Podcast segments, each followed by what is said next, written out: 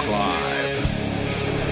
Mark Edge, Free Talk Live, coming to you from Freedom Fest here. I've got David DeLugas, Executive Director of Parents U S A. So, uh, David, this is one of the issues that's near and dear to me, is parents being able to, uh, you know, educate their kids, raise their kids the way they want, because it seems to me that, you know, well, government bureaucrats have put together the government education system. This is the same education system that kicks out uh, twenty percent functionally illiterate graduates. I'm not talking about the people who don't make it through their system. And by the way, their dropout rate is tremendously higher than the dropout rate from homeschooling and uh, private school organizations. They're far more represented in the prison system. Like every form of failure that can be measured, the government system uh, manages to way outshine any other form of uh, education. These are the same people that suggest that somehow I am not capable of raising my kid. They who fail at every turn. There's not one that they succeed at. They're the one they fail at every turn. They suggest that I'm not able to raise my kid. Well, you're absolutely right, Mark. The real problem in our society is government is out of control. It's too large, and it's obviously ineffective, inefficient, and doesn't do a good job at what they're supposed to do. If we go back to the Constitution, the limits of government are well ingrained in our Constitution. And yet politicians, because of the money, the power, the prestige, just their egos, continually grow our government. And they intrude in every possible way, excusing it as if, well, but we're doing it for your own good. Too many of our population are willing to allow government to interfere because perhaps they just don't feel capable of running their own lives. So they allow government to run their own lives, which for them, maybe that's a fine, but don't make that choice for you, your family, or for me. And that's where Parents U S A really launched, uh, because I, as an attorney, observed how frequently our government micromanages every aspect of parenting. In the family courts, judges will tell parents what they can and cannot do in ways that are completely unrelated to their task in a, say, a divorce case, custody case of that nature. But you're right about education, but it extends to everything. Parents U S A provides legal services pro bono. We're a five oh one c three, and we are relying on donations. That said, we provide pro bono legal services to parents in situations where the constitutional rights of parents are infringed upon. So what does that mean? Well, the Supreme Court, the final arbiter of our laws, has ruled consistently that it is a fundamental right that parents have to raise their children as they choose, so long as they, they don't cause actual harm to their children. Now, the Supreme Court hasn't completely defined actual harm, but it's physical harm or long-term emotional harm. But to illustrate, we're currently representing a mom who lives in North Georgia, who one day during the pandemic, when all of her kids were at home from school, went to work for a few hours, and her fourteen-year-old daughter was put in charge of all of the other children. Well, the fourteen-year-old had online schooling and momentarily was distracted, and the four-year-old left the house and went next door, and the next-door neighbor, rather than escorting the child back to his home, called the sheriff's office. Well, they showed up later. Everything worked out that day, but a week later, they came back with an arrest warrant, charged her with criminal reckless conduct. That statute in Georgia was declared unconstitutional as applied to a parent in a similar situation in nineteen ninety-seven. But this is representative of what people in law enforcement, prosecutors' offices can do.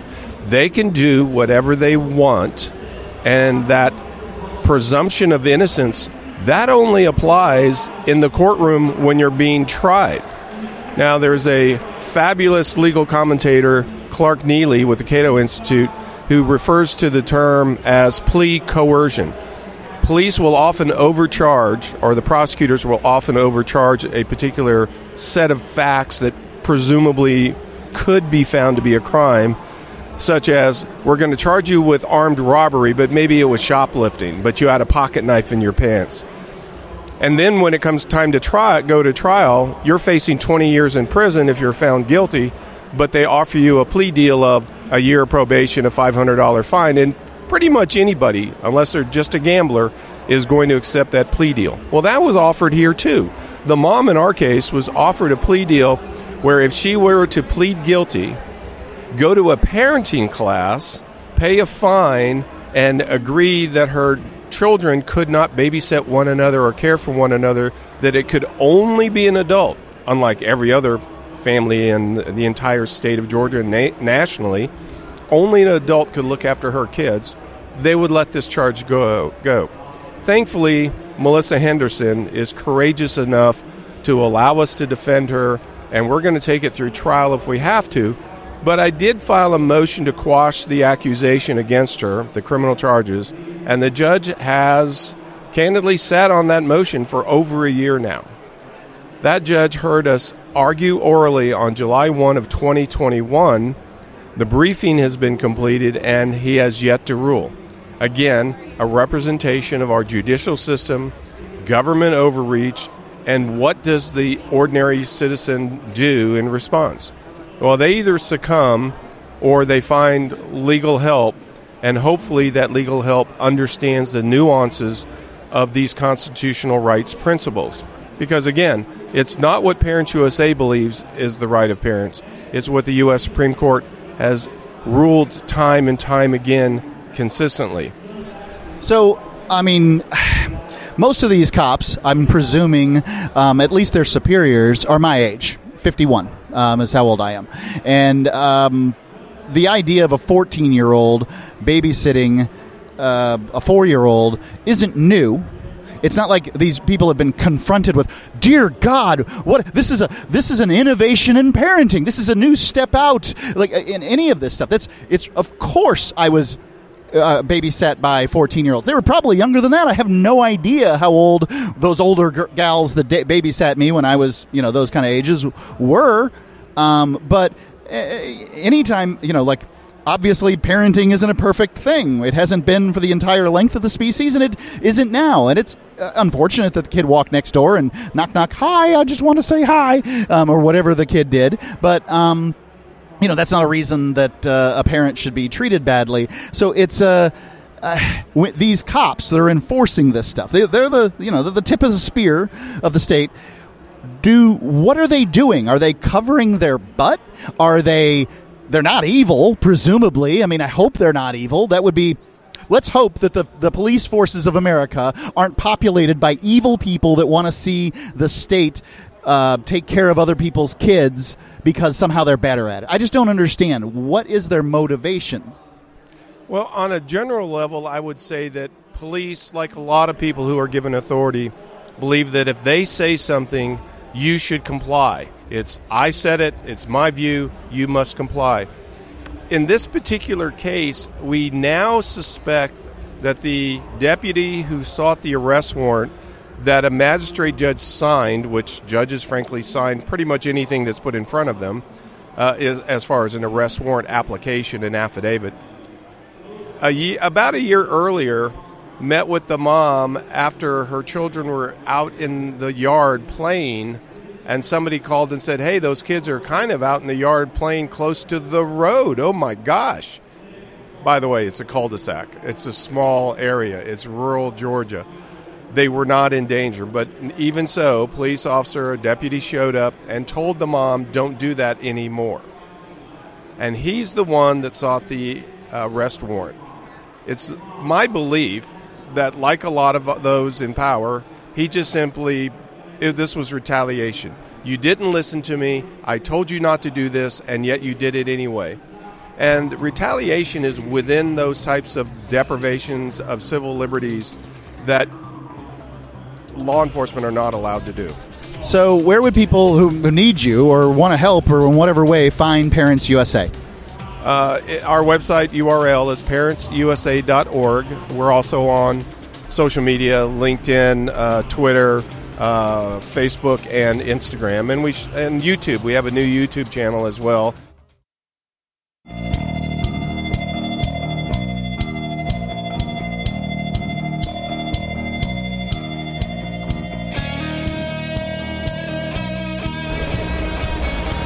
Mark Edge for Free Talk Live, coming to you from Freedom Fest.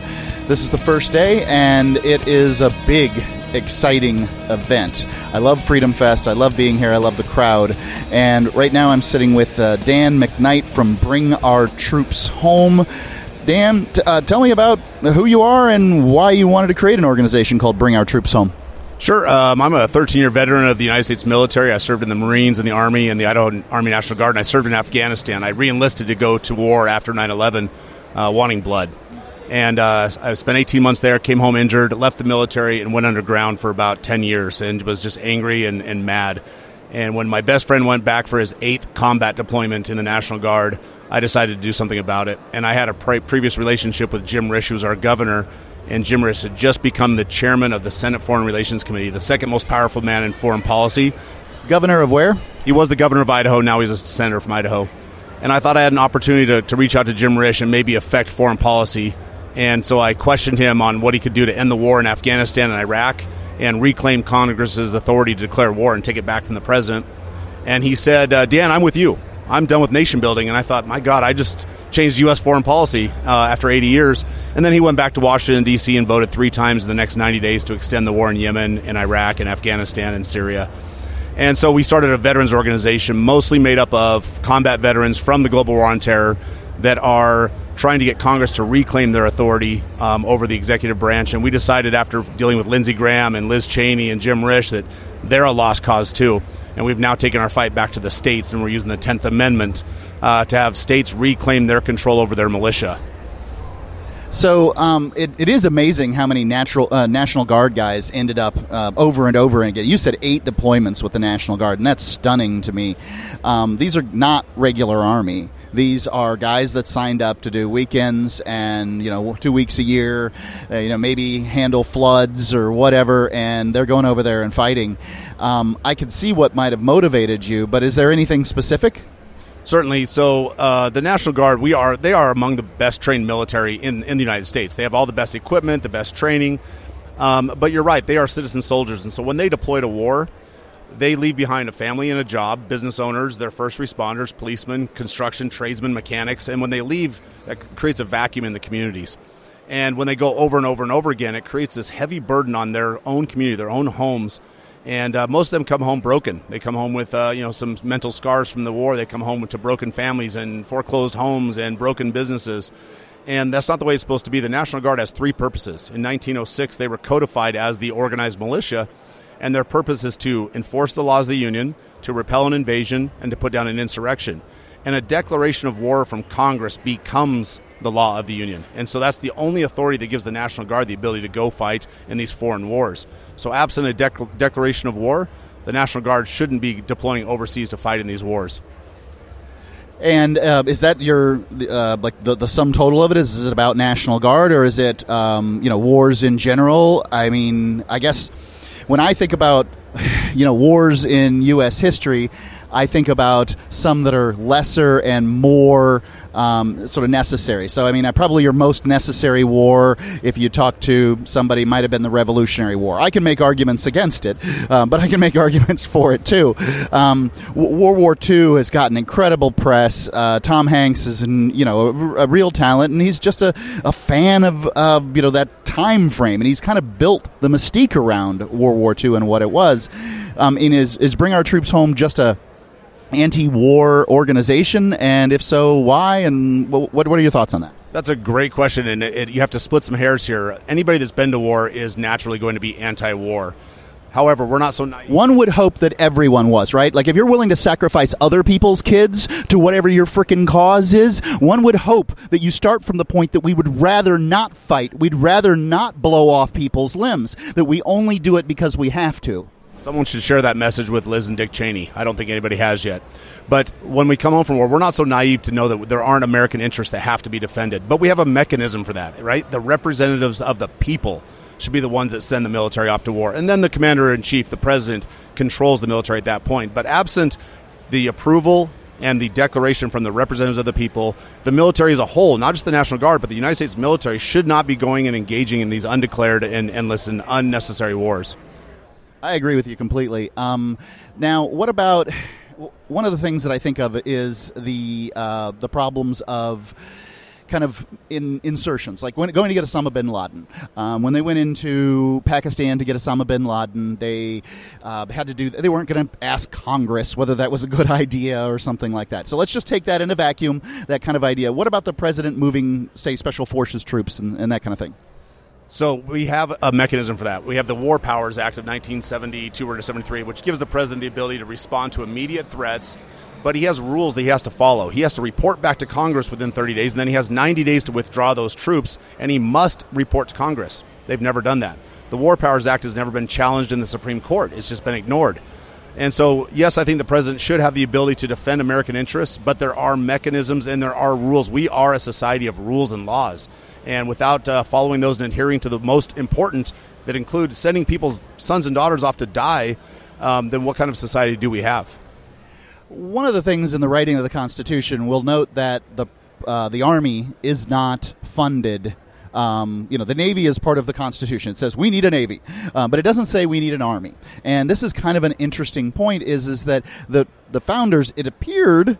What they were trying to say was, is we'll raise an army when we need an army, but we're not going to keep an army, a standing army. And if we do, it's just professionals, sergeants, um, you know, some officers and things like that. And if we need to go uh, rally for war, like um, Pershing did in uh, World War One, he, you know, he was given a year to ramp up. He said he wanted a million troops, um, you know, on the ground. I don't think he ever got that, but um, in anyway, uh, you know, the the idea was is that you. you know, rallied for it, but that's kind of an old idea. I, I don't know. What do you think? Uh, it, de- the standing army definitely is not part of the Constitution. There's no doubt about that. And it was it an oversight by the founding fathers? I don't think so. I think I think they had it right. I think they de- deliberated. I think they debated it. I think they discussed it. And they lived and saw what a standing army did to people's liberties and freedom.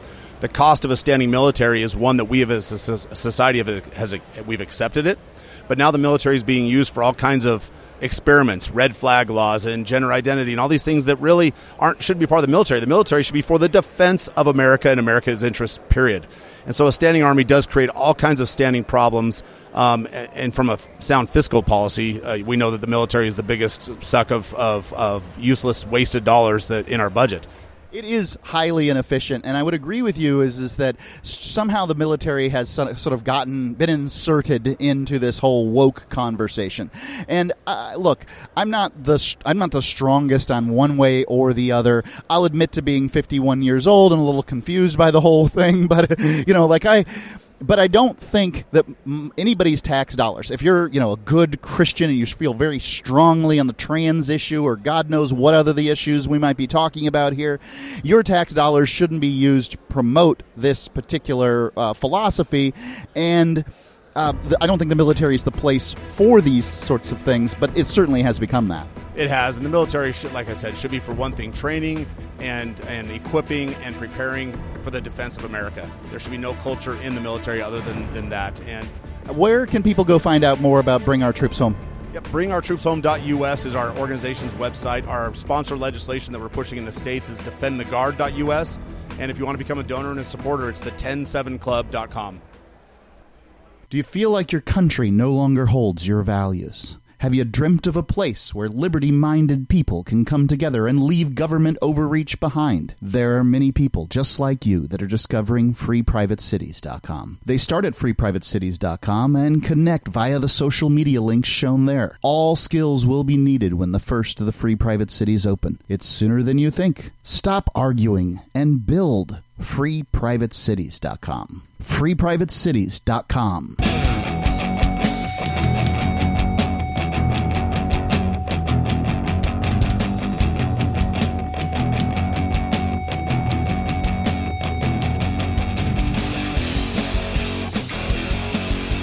Mark Edge, Free Talk Live here at Freedom Fest. I've got with me Caitlin Bailey from Old Pros, and uh, it took me a little while to figure out what you guys do over there, Caitlin, but apparently you are advocates for sex workers. Correct. Yeah, we are advocating for the decriminalization of sex work.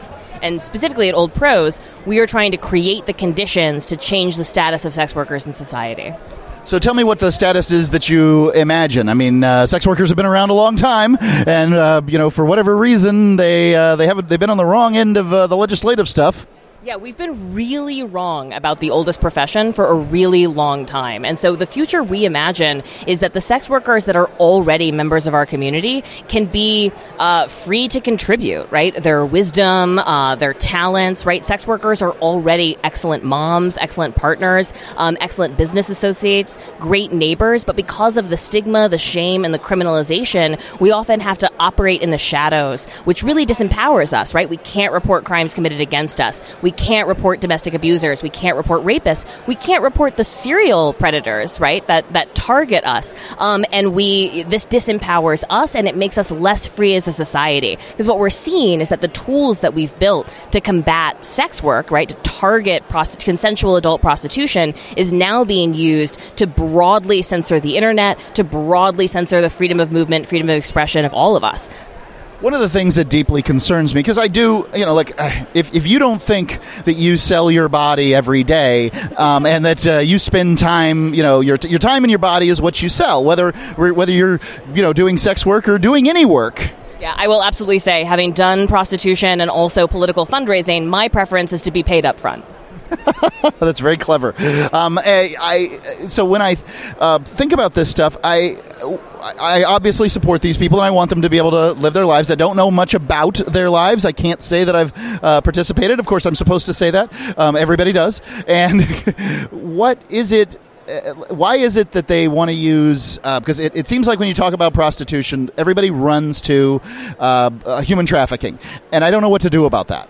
Yeah, I mean, this is part of a long pattern, right, of using moral panics to erode liberty, right? And this goes way back, right? The first federal anti-prostitution law in this country was called the White Slave Act or the Mann Act of nineteen ten. And so there was this, you know, uh, frankly, panic, right, that swept the country that, like, immigrants were kidnapping white women and selling them into sex slavery. And historians and academics agree that that was never uh, the recruitment method of choice. There have always been too many volunteers for kidnapping to be a, a big part of the process. There is absolutely violence and exploitation that happens within the sex industry, but all of that is a direct result of prohibition. We know what prohibition does to markets. It doesn't make them safer. But now we're using the moral panic of human trafficking, right? And we're seeing that already expand, right? We're talking about abortion traffickers, right? Which is voluntary adult women choosing to cross state lines in order to seek a medical procedure that's legal in one state and isn't in another. But we're using the word trafficking, right, to uh, to broadly censor the internet, right? Back in two thousand eighteen, uh, when SESTA-FOSTA was passed into law, this is when Backpage was removed. This is when Craigslist Erotic Services was shut down, right? We created an exception to Article two thirty, and we can already see that being expanded to broadly censor things that the government doesn't like. So these moral panics, right, the satanic panic of the nineteen eighties, it uh, we get folks wrapped up in a fervor about a problem that isn't really happening, and then we pass all of these laws that result in real harm. And prostitution and the conflation of adult consensual sex work with the horrible crime of human trafficking is no exception, but all of the laws that we've passed have made it harder to identify and to help victims of violence and exploitation. Yeah, it seemed it does seem to me that if prostitution were legal on a first off, uh, you know, the federal government has no business making a law on this anyway. Read the Constitution. I don't care what your opinion is on prostitution. This is an issue of law, and they simply have no business doing that. Now, one could make the argument that a state does have the business of doing it, and my argument on that would be that, um, in fact, The if there were more prostitutes that were able to function legally, advertise, and you know what? I'll even concede that maybe there should be some regulation on the advertising. What, not should, but I'll, I would concede that, okay, go ahead and regulate some advertising, whatever that might be. Um, then what you would see is fewer of these people that were trafficked from foreign countries, presumably, or whatever way, kidnapped and forced into this labor, because there would be enough people that could do this job and that they could report crimes against them and, and be protected in the workplace like anybody else.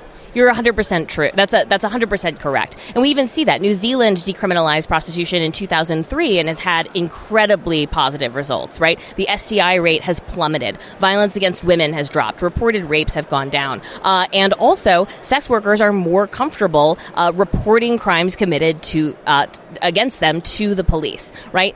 What about mental health? I've heard that men's mental health um, is often positively affected by legal prostitution. I, I can, I, I'm sure that that is true, and I will also say that it improves providers' mental health when they're able to pay their bills without risk of fearing arrest. It is impossible to help people that you are trying to hunt. So, um, how do people? You know, I, I know you're doing some stuff. How do people get a get a hold of you and find out more? I mean, it's fascinating stuff. We could go on about the business for a long time. I have a very limited time. Caitlin, thank you.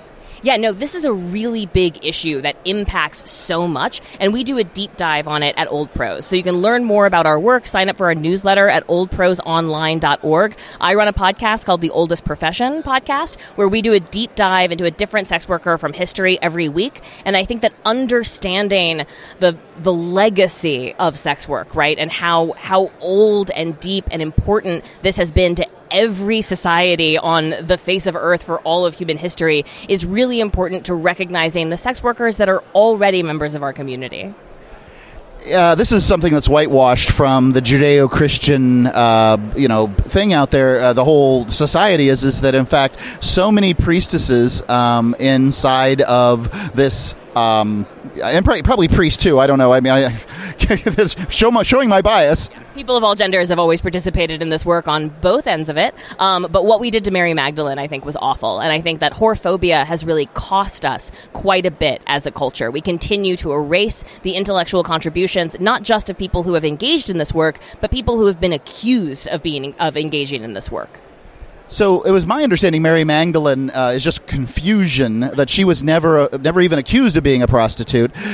Not until uh, five hundred something, when one especially misogynistic pope conflated her with, uh, with several other characters in the Bible, which I understand. There are a lot of Marys. Uh, but yes, he erroneously accused her of having participated in sex work. And then they used that as a justification to create a church that literally didn't allow women to talk for over a thousand years, which is bananas since, you know, according to gospel, Mary Magdalene was the first Christian, the first Christian preacher, right? The first witness to the resurrection. But But because some dumb dude got his history and could, you know, his reading comprehension was off, uh, six hundred years later, we're missing out on a hugely important contribution to the gospel. And this is what I mean, right? By freeing sex workers, right? Because even if you have participated in this work, you ought to be able to lend your wisdom, your expertise, and your talents to the communities that you're in. But we are really prevented from doing that by so many systems. So many religions, including ones that were in um, Israel, uh, you know, they had rites that were sexual that went on in inside of temples, and there was money exchanged hands as donations or whatever. Um, I mean, prostitution's been a part of, you know, just business and religion and all these things for a very long time.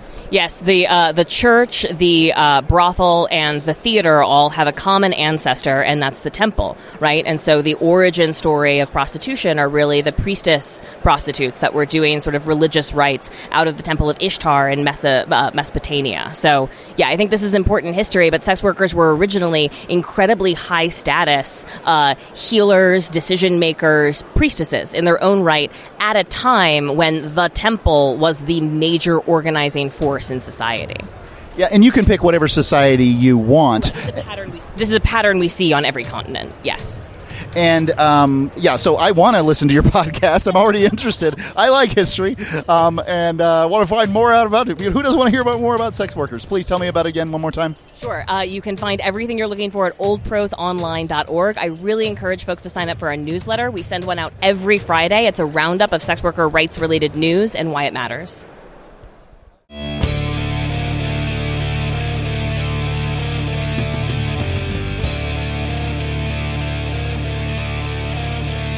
Mark Edge, Freedom Fest, here for Free Talk Live, doing interview after interview, and I am excited to be talking to Demetrius Minor from Conservatives Concerned About the Death Penalty. Demetrius, welcome to the show. Tell me what uh, what your organization's all about.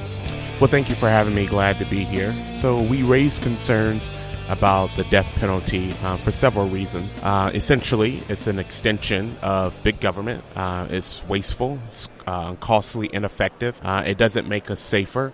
It doesn't give uh, any services to uh, victims' families. Um, so for this reason and, and others are, are why we have grave concerns about the death penalty. So um, when I think about the death penalty, I too am, I, you know, concerned about the death penalty. I, I do have concerns about it. And here's my reason, um, as I will state, is, is that the death penalty proposes that in some way we make right the wrong of killing by killing, and the killing of an innocent. We know that, um, you know, sometimes mistakes are made, even in jury trials, especially in jury trials. You take a bunch of twelve ignoramuses about the law and tell them, uh, yeah, make a salute, make a make a decision here. Sometimes they're going to be mistaken. And then we kill an innocent person in order to make good for killing an innocent person. That makes everybody, in my opinion, that advocates for the death penalty A ki- the killer that they're trying to kill, and that doesn't make any sense to me. And it's uh, it's a it's this sort of dichotomous loop that we all get caught in. Mark, you hit the nail right on the head.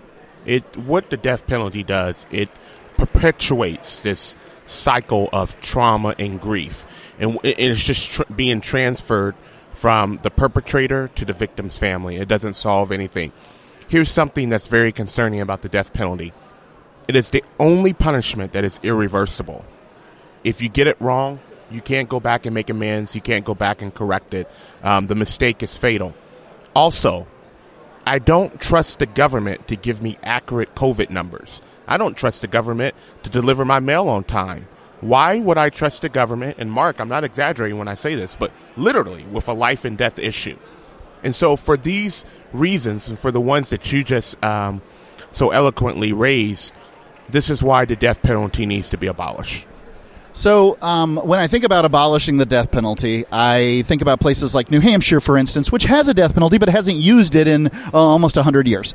Um, there's also places like Oklahoma, which is, seems to be killing them twice a year over there. So there's a there's a wide vari- variety, a wide range of what's going on as far as uh, the death penalty goes.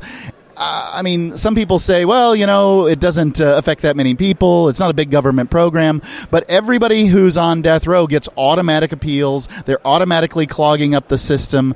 And we don't know, uh, like, who's paying for that? It's it's really expensive. It's pretty cheap to give a bologna sandwich three times a day to somebody in prison. It's really expensive to run them through the court system time after time after time.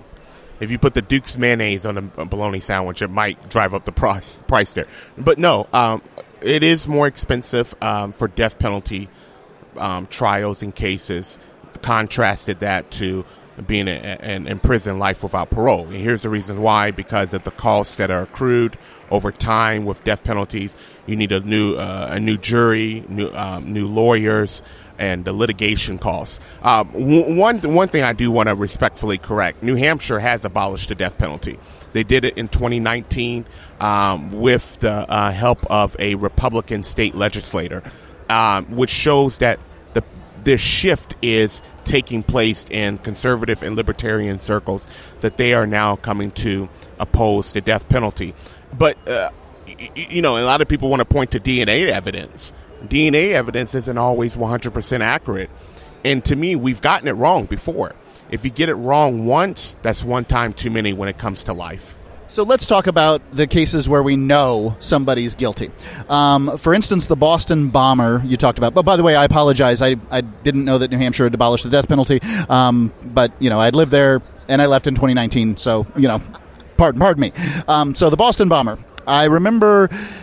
It's good. Well, I was living in New Hampshire at the time, so some years ago, uh, finding out that the the guy that lived, I don't know their names, um, but the younger brother that lived was going to be was going to get the death penalty. So, um, you know, he was found. It was the trial was in Massachusetts, and these, uh, the, you know, the state full of liberals decided, yeah, this guy's got to die over this one. I thought to myself, as it was coming over the radio, I heard it, and I really feel like this guy's guilty. I could hear myself say, good, right? Like, as a, um, you know, as a conservative a- against the death penalty, I don't know, conservative, as a libertarian against the death penalty, right? As a human against the death penalty, my reaction was, this guy is guilty. This, I'm not going to lose any sleep, and I have not, over this guy hitting, you know, getting the electric chair or whatever. Right. So I think that's a total total human reaction. I, I don't think you should feel irrational or abnormal in any ways. And so this is something that many people would label as the most heinous of crimes, right? Here's where this can become problematic, is that when you start having the label most heinous crimes, someone who has a crime committed to them or towards um, towards them or towards a loved one, they are going to feel like that's a heinous crime. Like, for example, I, I think the majority of people will look at the Boston bombing as a heinous crime. But a mother whose daughter has been kidnapped, that might not be considered a heinous crime. And so she she's going to feel neglected if she doesn't get the same attention as the Boston bomber. So when we start identifying uh, things as the most heinous, what becomes problematic is that we start valuing one life over the other. And, and I think that's uh, that's inconsistent with conservative principles. I think that's a um, you know interesting point, uh, place to come on it. Another thing that probably needs to be mentioned when talking about the death penalty is that, and this is never, never mentioned, and Demetrius, you've probably never heard this one before, is the United States government authorized for decades the use of leaded gas, uh, la- gasoline. And this went into the atmosphere and settled on the ground and a variety of things, and many kids for a long time. One of the reasons it's speculated that there's far less crime now, that crime began to diminish in the nineties uh, through through to now, is, is that we've been using unleaded gas for most of this time frame, and this lead, in fact, drove a certain percentage of the population completely insane. And, um, you know, nobody wants to take culpability for that. You know, the people that drove the cars, the people that, you know, were in the, uh, the government. Um, but, uh, you know, what level of culpability they have, I don't know, but I know that it affected it. So what I would say is uh, this is where we can call for increase of accountability and transparency into um, corporations or businesses or entities that are making such products that are uh, being used um, to to go forth with the death penalty. And so uh, if we start doing that, I believe we're going to see a larger um, outcry Um, within our circles, within constituencies, um, for this not to be used. So uh, you guys had your success uh, as far as getting the death penalty overturned in New Hampshire. Sounds like you were integral to that. Thank you. Uh, and my question would be, most of the people who are listening to this show on two hundred radio stations across the United States and, you know, quarter million downloads and podcasts throughout the month, um they're not going to be legislators. There are some legislators that listen to Free Talk Live, but um, they're, most of them are not. What is the average person going to do? Some people, most people are going to be outraged at what we're talking about because, um, you know, the kind of people that listen to Free Talk Live, they're going to largely not agree, but hopefully we've been convincing. We haven't, you know, I haven't appealed to anything emotional. Think about the children or whatever. I'm not trying to do that. Um, you know, like I, I've been as, as, as honest as I can. As far as I'm concerned, uh, Uh, the, the death penalty is a big government program that doesn't work, and therefore a conservative should be against it. Um, an advocate for life should be against the death penalty because uh, an advocate for the, the, the innocent life should be against the death penalty because some innocent people will necessarily be killed. What can the average person who's listening do to help? This, that's a great question. When uh, and the average listener may not be Uh, a person uh, who's an elected official who holds a position of political influence. But we are the people that get people elected, and we are the people who should hold them accountable. So lawmakers are not going to feel compelled to take a particular course of action if they're not hearing from the people, if they're not hearing from constituents, constituents, and if those demands are not being made. So people can easily, for, for example, we have legislation in the state of Ohio right now to overturn the death penalty. Um, there's bipartisan support. But right now, lawmakers are being distracted by issues such as redistricting and things of that nature, focusing on another primary, that if they're not feeling the pressure, they're not going to feel compelled to take action. And this is for any political issue. It is incumbent upon us as American citizens to let lawmakers know that we don't want the death penalty, that it needs to be repealed. If we put the pressure on the lawmakers, we'll see the action necessary. What's your website? w w w dot conservatives concern dot org. Free Talk Live's video archives have been on Library for years. Library is an uncensorable, decentralized, blockchain-based media sharing protocol, and we're big fans of it here on Free Talk Live. In twenty twenty, Library launched Odyssey, a video sharing website to compete with YouTube, and it's really taking off, now with over one million channels, many of whom are disaffected YouTube creators. During YouTube's crackdown for not towing the government line on COVID, the Free Talk Live YouTube channel started receiving strikes and could be completely taken down at any moment. Thankfully, Odyssey started offering live streaming, so we're now streaming live every night and posting our video archives permanently to Odyssey. You can watch live or anytime on our Odyssey channel by visiting video dot free talk live dot com. If you want to go all in, download the desktop app at l b r y dot com, and then every video archive you watch, you'll help seed and keep it online forever. At minimum, we ask you visit video dot free talk live dot com and follow us on Odyssey today. video dot free talk live dot com.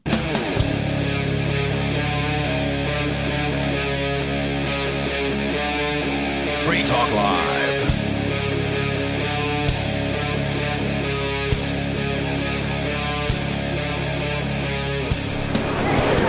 Mark Edge, Free Talk Live here at Freedom Fest. I've got Ray Haynes from National Popular Vote. Um, I'm going to presume that's... Uh, we'll, we'll figure out what the website is here in just one second. Um, but, Ray, what you're proposing is, is that the President of the United States should not be elected the way they, they currently are, through the Electoral College and that sort of thing. And um, but that, in fact, they should be elected by a popular vote. Uh, this doesn't seem like a very popular thing to have at a conservative event where Republicans have decided in the last few years, when since they benefited from the Electoral College, where um, that, that they like, that suddenly the Electoral College is a good thing. Well, first of all, let's make one thing clear. The National Popular Vote Interstate Compact, which is what I'm espousing, does not get rid of the Electoral College.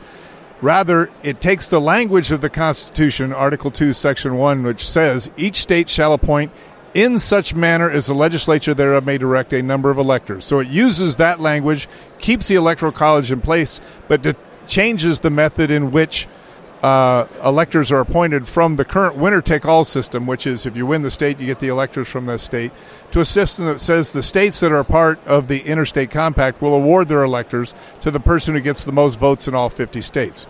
And while it is true that a lot of Republicans are skeptical because the last two Republican presidents were first elected without a uh, uh, popular vote, that doesn't mean Republicans have been benefiting from the systems. In fact, those two elections were anomalies. Uh, if we continue down this road, it is my opinion, as a conservative and as a Republican, we're going to get a, get to a system which basically guarantees Democrats will win the presidency for the next fifty years. Please explain that to me. I am uh, curious about it. I mean, like I, I, I don't have a horse in this race. I really don't. I mean, I don't think that the, the founders were uh, given to us by Jesus at the top of Mount Vernon. Um, I mean, you know, these guys just came up with a system that was intended to protect, uh, you know, the smaller states from the larger states and the least po- less populous from the more populous, and whatever the the, the ideas that they have. But um, it it. Well, I mean, you know, I think that the president is far too powerful of a position currently, but it does seem like if you give um, the popular vote to uh, make it the popular vote, then you're going to have California, Texas, New York, and Florida making the decision. Well, first of all, if indeed that could happen, uh, it would happen under the current system, because those are the big states. The biggest, the ten biggest states have more than enough electors to elect the president of the United States. So the, if, if it was going to happen, it would happen anyway under the current system. The biggest challenge, and what we're trying to fix, is because of the problem of what, what I call the problem of battleground states, the elections really only run in twelve states. Uh, seventy-five percent of the American people never actively participate in the decision to, uh, to, uh, of who becomes president, and I think that causes all sorts of policy and election problems. When all of the campaign is focused in Florida, Ohio, Iowa, New Hampshire, you know, pick the you can pick the twelve states. Uh, you know where it's at. It happens every single time. I think that is a problem.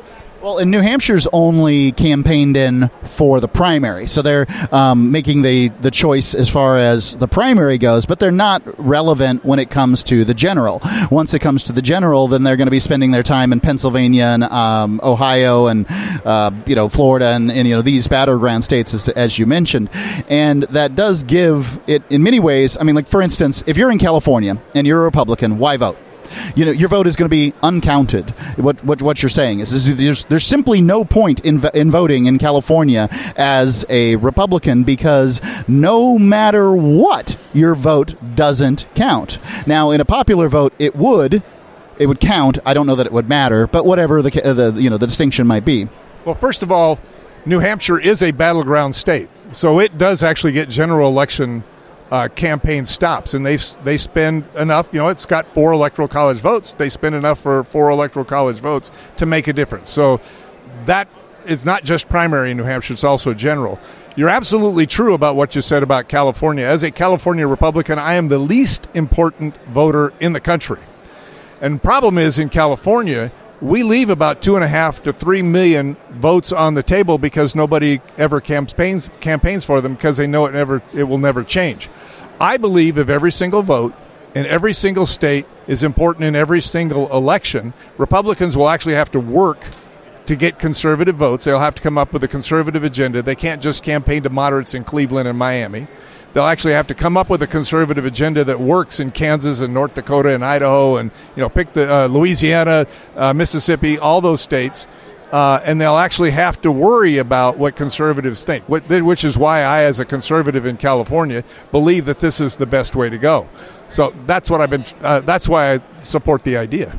So paint this picture for me. Uh, what? It, how do Democrats just get in office and stay in office because of the electoral college that's currently in place, when, the, like you said, the last two Republican presidents were uh, brought in by the uh, electoral college? Well, what we have been seeing over the last, uh, well, since nineteen ninety-two, so what's that, last thirty years, is there have been a number of states. Uh, I'll, I'll pick Colorado, Nevada, uh, New Mexico, as as the best examples. They have been floating towards the blue under the current system, under the winner-take-all system. They were reliably red up until nineteen ninety-two, and then if we started losing. The the challenge that we have is Texas has been doing the exact same thing. The number, uh, Texas voted sixty-two percent Republican in two thousand four, voted fifty-three percent Republican in two thousand twenty. That is a real problem for conservatives, and it's because we're not campaigning there to keep them. So what we've been seeing is states float to the blue because the mainstream media doesn't take our message. When we take our message, when the Republicans take their message to the voters, we win. If we leave it up to the mainstream media, we lose. Because and that's and what this does is require Republicans to take their message. What the National Popular Vote Interstate Compact does is require Republicans to take their message to every single voter across the state. And if we can't persuade a majority of the people to vote our way, we really don't deserve power. But the fact is, if you go historically, you take a look at it, we do persuade them to vote our way, and we will have opportunities to win under a national popular vote uh, system. So I'll concede that campaigning uh, matters, uh, that uh, Republicans are probably being lost, Republican votes are being lost uh, as a result of, you know, just people campaigning, uh, the, the presidential candidates campaigning um, in their different areas, um, in these, you know, areas for the battleground states. But I think that there's a, I think it's worth mentioning that Republicans in many cases um, are losing votes because they're not what they say they are, um, that you're talking about. Uh, you know, they, they talk about little small government, and then they advocate for big government. War, which, you know, has for the last thirty years been a Republican platform, um, is hugely expensive, and they love it. Um, the the I N S, uh, you know, Customs and Border Patrol apparatus, the government, the Republicans' only solution to immigration is, well, let's get more law enforcement officers to, I don't know what, get paid off. I'm not entirely sure. So, as a Republican voter, and I've run for office three times as a Republican, I am, I mean, like, my, my pedigree's there. What I have to say is, is that Republicans have driven away the emerging demographics, the, um, you know, Chinese, conservative, Muslims, conservative, um, the uh, Mexican Americans and Central Americans, these are all conservative votes. But the Republicans act like they're the, the, the boogeyman hiding underneath the bed. Well, I, and I will agree with you on this on this level. Too often, Republicans will talk uh, conservative and act moderate to liberal big government. But I point that to a problem under the current system. The president, because he only campaigns in twelve states, gets elected by more moderate voters in Cleveland and Miami than the conservative voters in South Dakota and Idaho, and, you know, pick the conservative, what I call the Big L, the mountain and Midwest states in the South. Those are the folks that have been disillusioned because Republicans don't live up to their promises. If all of a sudden those votes mattered, and right now they do not, then Republicans would have to worry about small government, less tax, worry about the Muslims because they're going to need them. They'll worry about the Hispanics because they're going to need them to win a popular vote. And they'll have to come up with an agenda that applies across all fifty states and brings these voters into the fold. I believe that's why, as a conservative, I support the National Popular Vote, is because I think conservative values matter, and I think the Republicans sell them out because they're trying to get uh, moderates in Cleveland and Miami because that's how they win an election. What, uh, where can people, what can people do? Where can they go to find out more? Real simple, national popular vote dot com, all one word, national popular vote dot com. It's got all the, all the arguments, who supports it, who's opposed to it, that sort of thing.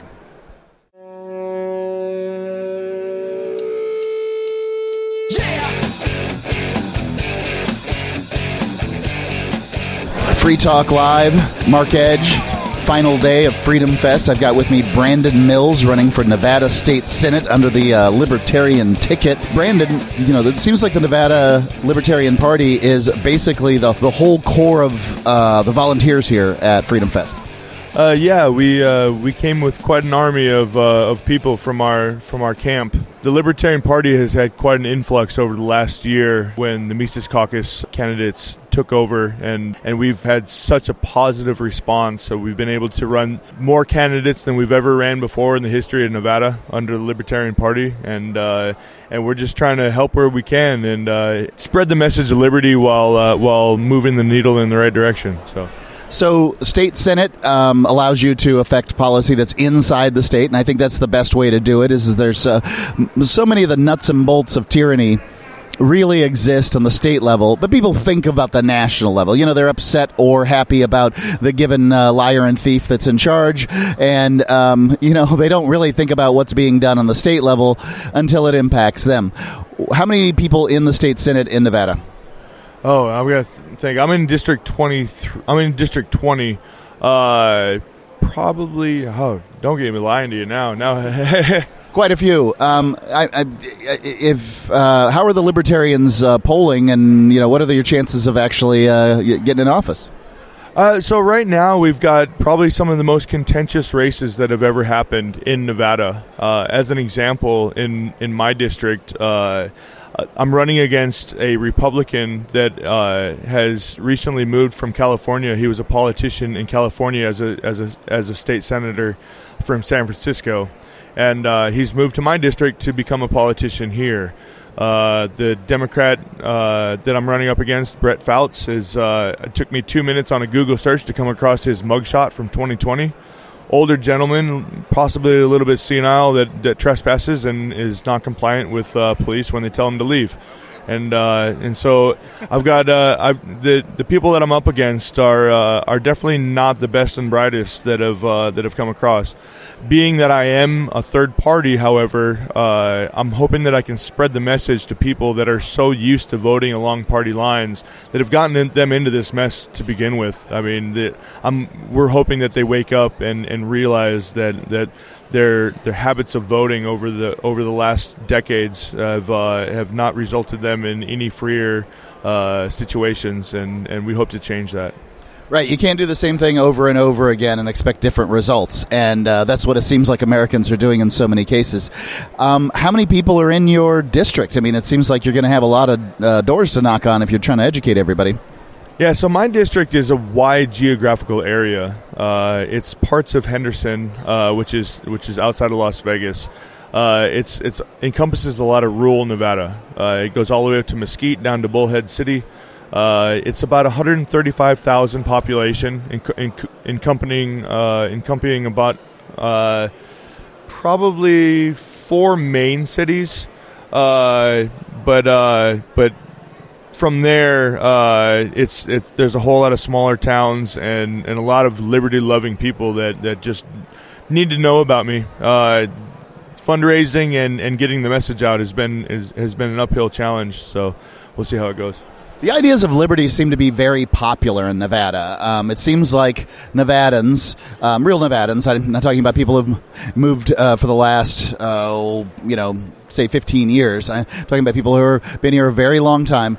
Um, you know, they really seem to appreciate the ideas of liberty and really be into it. And I know that the uh, at the Libertarian Convention, Nevada's very proud of its uh, liberty, you know, heritage on, on all the things that it's, it's achieved. Yeah, so Nevada has historically been very libertarian. Uh, I mean, you can look at the way that we, you know, we have casinos and whorehouses.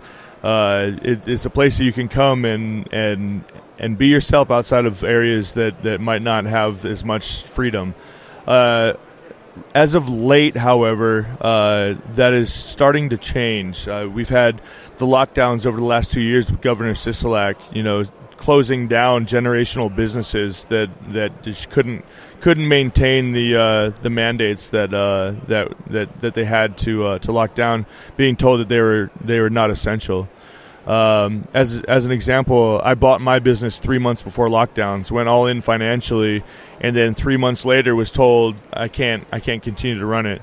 Uh, and and it's been a it's been a quite a challenge. Uh, and I I felt an obligation, at a very minimum, to run for public office as a platform to tell the government to screw themselves. And uh, and and if at a very minimum, if that's all I'm able to do, I see that as a success. If people want to continue to support me and, and, and want me to carry that message further, I, I, I will take it as far as they want me to. I will take it as far as I can. And uh, and I do not. I'm not looking to be part of the government. I'm looking to be a challenge to the government, uh, in in the political sphere. So we'll see what happens. So if people are looking for a destination to come, maybe they want to lo- lo- stay inside the United States. I often use Nevada as an example of how one can attain freedom in their life by simply picking up and moving. If you're into uh, legal weed, uh, legal gambling, prostitution, um, you know, I, I can't even remember what the other uh, others are on the list, but you can do so many things. Uh, you can, like, you can get out here on the strip, you can fire a machine gun. Um, and, you know, I've never fired a machine gun, and, uh, you know, so many people haven't. That's something that you can do in Nevada, and it's a freedom that you can enjoy. Would you consider Nevada to be a liberty destination? So I grew up here in Nevada, and and I've had all these freedoms, and it's been fantastic. And and after after coming back, I, I left for a while, and as and on my return, I could see that a lot of liberties are disappearing quickly. Uh, and I don't know what the result of that is, if that's just people coming from other places that were looking for freedom, but then voted the same way they did from the place they came from, or or what that is. Uh, but but I do know that that Nevada has a very liberty stronghold, and and we are not going to lay down while authoritarians and tyrannical governments try to steamroll us and tell us what we can and can't do. We uh, we have a long tradition of, of entrepreneurship, of uh, of taking taking what we're what we have, providing value to others, and and and living our own lives uh with with freedom. So if somebody wants to find these real Nevadans, um is, are you, you're not going to find them in Vegas, my guess would be, not generally, um and probably maybe Reno. I mean, I love Reno. I, I really enjoyed my time there. So Vegas and Reno are great. There's great people in both, uh and and you're probably going to find a lot of uh a lot of the uh Vegas, like Las Vegas residents, Reno residents, people that are from these places that have lived here a long time and have seen the changes over the years. Uh, you're probably going to find a lot of freedom uh, groups and individuals. Uh, I mean, it's it's really not hard. You, you throw a rock, you're probably going to hit one, but at the same time, you throw a rock, they're going to be upset and they're probably going to defend themselves. you know, I really appreciate you coming on the show, Brandon. And it's Brandon Mills. How can people find your uh, the website for your state Senate campaign? It's uh, w w w dot elect brandon mills dot com. Uh, my business is w w w dot total promotion company dot com. Uh, you can get a hold of me through through any of those channels uh, if you want to talk further, and uh, and we can get together and, and figure some stuff out. Brandon Mills, thank you.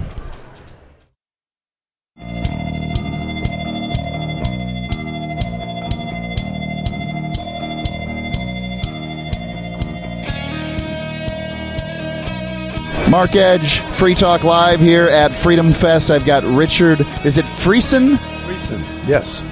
And your book is A Private Conversation with Money. Richard, I, I, I think that people have funny ideas that they've developed over time about money, and that in many cases, these in most cases, these ideas are, are counterproductive to what their goals are.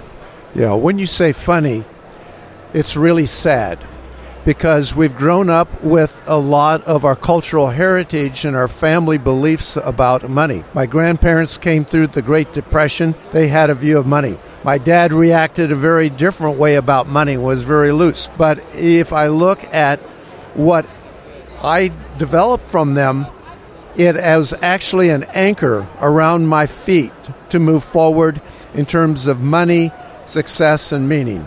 So um, your your book here, and I think that it's the, at the very least, I like the ideas that you've uh, uh, mentioned to me here, is your book is to help people get better ideas around money so that they can make more and live a better life, right? Yes. You know, if we look at my clients, uh, I've been a floor trader. I've built a trading firm. We look at what the trader's success was, how they failed. And amazingly enough, most of it is our mindset and the confusion and the conflicts that we've absorbed and inherited. My clients are good-hearted people, but in today's current culture with the conflicts around money, wealth, success, taxation, and politics, what that means is that that confusion has created internal conflicts as they absorbed, and it doesn't need to be. Yeah, it's, um, so, I mean, you think about your parents and your grandparents and whatever their vocation was, I'm sure they were very good at it. But in our sort of modern society, I'm talking about in the last hundred years, for whatever reason, not only do we have to be fine craftsmen at our vocation, whatever that might have been, but we also have to understand money, or the consequences are going to be there. And this stuff isn't taught to us in school. And by the way, I wasn't paying attention in school anyway, if it was taught to me. Uh, you know, all they taught me to do was uh, write a check. Um, but, uh, you know, that's because they don't care about that. They, they're like, they're trying to create good worker bees. They're not trying to create people who are good with money. Well, exactly right. So what I do is I take people through a number of steps that clarify their money thinking, their history, their beliefs, and the behaviors. So I have the concept of the golden keys, the first of which is awareness. Most of us are not aware of all the conflicts and subconscious thinking we have. Next, rather than criticizing ourselves for what we discover, is acceptance. What if we were to accept all these voices, these conflicts, and say, oh, I understand how they came about. I understand positive intent. And from there, we can create agency, the ability to not only observe ourselves and our beliefs, but from that higher level to create new behaviors that serve us a lot better. And what I do is I have a number of exercises in the book that helps clarify each of those voices, each of those steps, each of those beliefs, so that you can make your own decision and become an agent in your own life.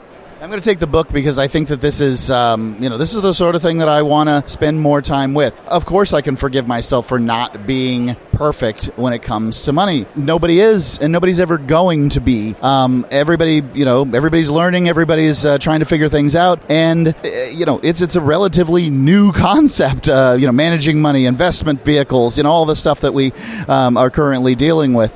Um, With these uh, these gold keys, what are some of the points that uh, that you're trying to get across to people? Well, the biggest point is, what is our relationship with money? And I have an exercise that's online. You can you'll find it in the book and how to get there. But what we do is you have a conversation with money. So when clients used to come to me, we used to set up chairs, three chairs. you sit in the first chair and you put something that represents money in the second chair. For some people it's gold, some people it's a pile of one hundred dollar bills, others a bank statement. And in the third chair, you put your wisest self. And so we start out and, and you start talking to money. So the conversation usually goes something like, why do you leave me? Why do you come and give me a bunch and then you go away? Or I resent you. Or some people, I love you. Why don't aren't you closer? Why can't I have more of you? So we have the pain that comes up around how we perceive money. Some people will move money away because it's evil. Some people will want to move it closer. But now we can get down to the underlying our attitude. Then, this is the magic. I have them change and become the money. How do you view Joe? How, do you want to be closer to Joe? What is his attitude towards you? What do you think about him? So this is a bit of a trick to allow them to see another voice in themselves and to see themselves from the money point of view.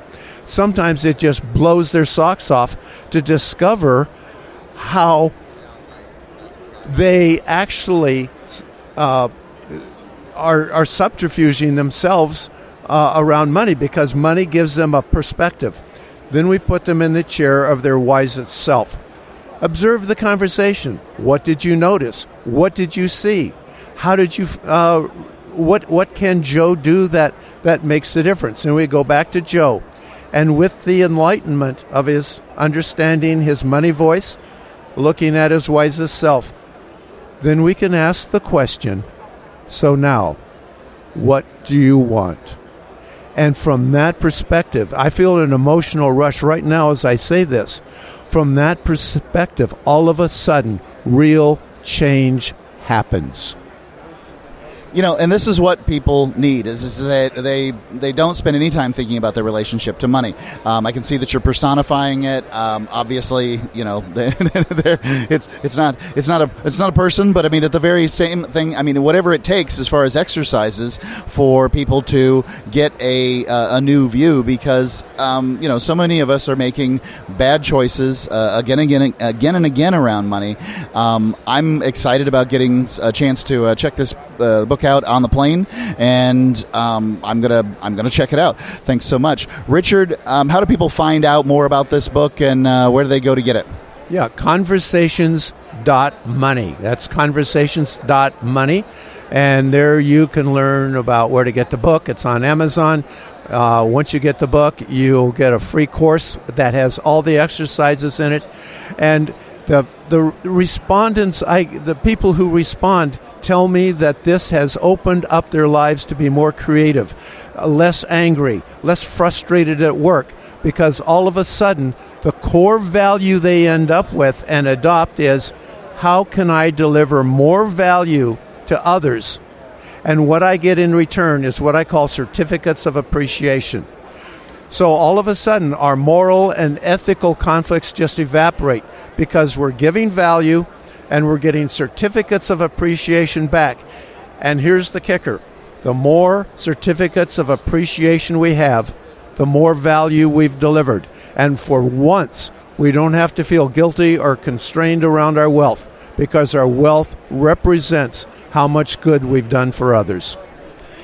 That was the philosophy, or at least part of the philosophy of uh, one of the greats in the business, Zig Ziglar. Um, I don't know if you're familiar with him, but I uh, spent a lot of time reading Zig Ziglar back, yeah, probably twenty years ago, and I've tried to form my ethos around the notion of service um, as uh, as a method for wealth production, um, and that's for me basically been that's the whole thing, is just trying to be of service to others. Yes, and we can all be in service. I mean, some people can be in service outside of the monetary realm, like Martin Luther King, for example. And but for many of us, the world really needs services, and they are very appreciative, and they get so much more value from what we deliver that their certificates of appreciation they give to us are are are genuinely an appreciation, because it's made a difference in their lives. So it's such a win-win, and it's so simple. And that reframe and the reframes in the exercises can really free us up. And once we're freed up, we can be more creative, we can deliver more value, we can be happier with what we do. So I just love it when clients come back to me and tell me what a difference that this has made. Conversations dot money. It's conversations dot money.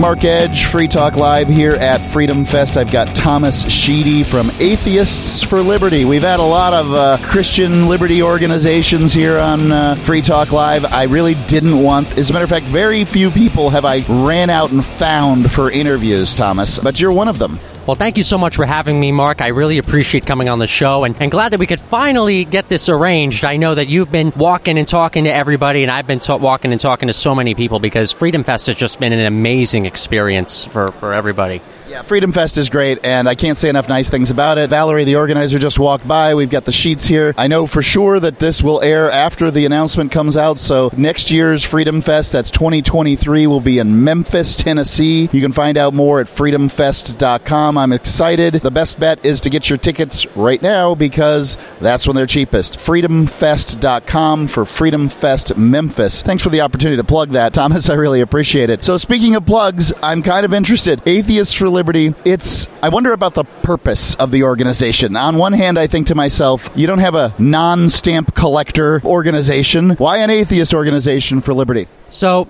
Atheist organizations have existed for quite a while, and it's because for generations, unfortunately, there has been a massive stigma against atheists in this country. For a very long time, there has been a narrative that if you support liberty, or if you think you're a good or ethical person, you must be a believer, specifically a Christian believer. Despite the fact that the United States is a secular nation, while having a majority Christian population, we've had a long history in this in this country of religious freedom. And we as atheists feel like we should be treated equally in this country, that we should have an equal seat in government. And for a long time, atheist activism has existed now, especially going in a very successful direction for the last twenty years. But not many initiatives until recently when it comes to reaching out to liberty-loving Americans in the liberty movement and the conservative movement and various other places. So a few years ago, myself and other veterans from the former atheist movement that turned very woke, unfortunately, in recent years, we decided to form Atheists for Liberty to continue the fight for protecting a separation between religion and government and promoting reason, while simultaneously advocating for ideals that have really made this country great,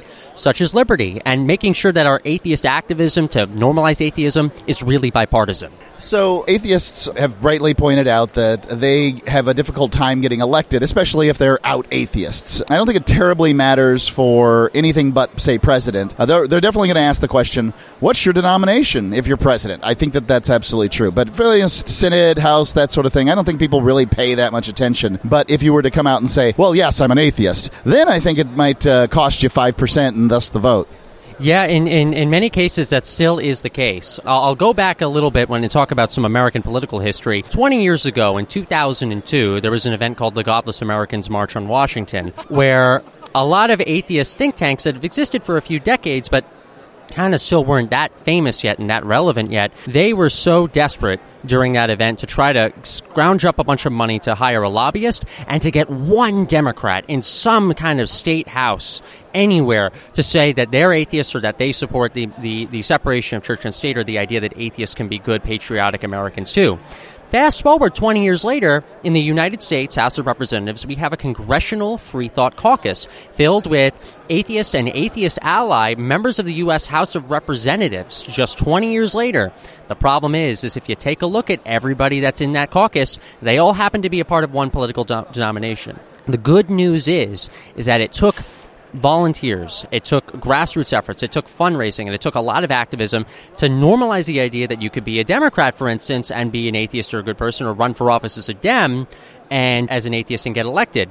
And just recently, twenty years later in twenty twenty-two, in the state of Idaho, there is now a member of the Idaho State House who's a Republican, who is an outed atheist, who is running for office and is statistically likely to win more than any other opponent he's got. Just think about what's going to happen just twenty years later with the start of normalizing atheism on the other side of American politics, and finally seeing that on the political right in this country, you could be an atheist, support a separation between church and state, and still love this country and think of this country as the greatest nation in the history of the world. It's going to take some work, but we at Atheists for Liberty are going to get right to it. Can you tell me what an atheist ally is? I've never heard this term before. You know, I mean, I, I usually consider atheists to be people who, you know, they're very long on debate, um, not certainly long on brains, you know, but I guess it, to me, it's largely a boring conversation that God doesn't exist. Not that, uh, you know, not where, you know, what they're trying to do within, you know, other organizations, because I think it's fair and right. Um, you know, it doesn't, for me, as far as a politician goes, I really don't care. Yeah. I just care if a politician gets the job done, regardless of their religious beliefs. Actually, I'd prefer them do nothing at all, but that, that's fine. um, so uh, when it when it comes to that debate, I, I do I do actually agree um, on on some of that. But when it comes to being an atheist ally, we have a lot of religious friends here at Freedom Fest, uh, as well as various other conferences and exhibitions that we've done, who might disagree with us on the God question, and um, we'd get into debates with them and have lovely conversations on why we think it's more important to be reasonable than religious, and and secular than than, than religious. But we simultaneously, we have religious friends who support our right to be here, our ability to push for liberty and our ability to push for freedom, and to d- agree to disagree if we can't come to an agreement on the God question on everything else. So I think it's, uh, you know, it is fascinating. But I, one of the things I was thinking, when I think of libertarianism, I think of a strong streak of no gods, no kings, uh, this this long lineage uh, that has uh, come through us through political thought that connects those two ideas, that there's no rulers on the planet and there's no rulers off the planet either. Yeah, and it's why now uh, at our second Freedom Fest exhibition, we've gotten more support now than ever. We were at um, Freedom Fest twenty twenty-one in Rapid City, South Dakota. We had the the, the cheapest exhibition cost that you could have. I think it was bronze. We paid like a thousand bucks or something like that. We were right in the back of the exhibition hall. But the Atheist, uh, not Atheist Liberty team, the Freedom Fest team loved us being there so much. They sent us a personalized letter saying that they would love for us to be there next year. We took advantage of that opportunity. We met up with them at C PAC in Florida and said that we were so thankful for their generosity with us. They gave us a gold sponsorship at half the price. Gold sponsorship at half the price. They allowed us to moderate a debate on the Freedom Fest main stage between Michael Shermer and Eric Metaxas on his Atheism Dead. We had a Heathens Happy Hour event that we planned and that they still wanted on their website, where we got two hundred attendees to go in and out during that total time of things, because there, there was that much of an atheistic demand here at Freedom Fest. And I got to give a breakout presentation on that very rise of atheism, which will eventually be released online uh, on our YouTube channel. There really is a demand to see atheism represented here more within the liberty movement, and the Freedom Fest team is smart. They know optics, they read data, and they know the future of what the liberty movement is going to be. And like I said on that main stage, the future of the liberty movement, Mark, it's going to be a secular one.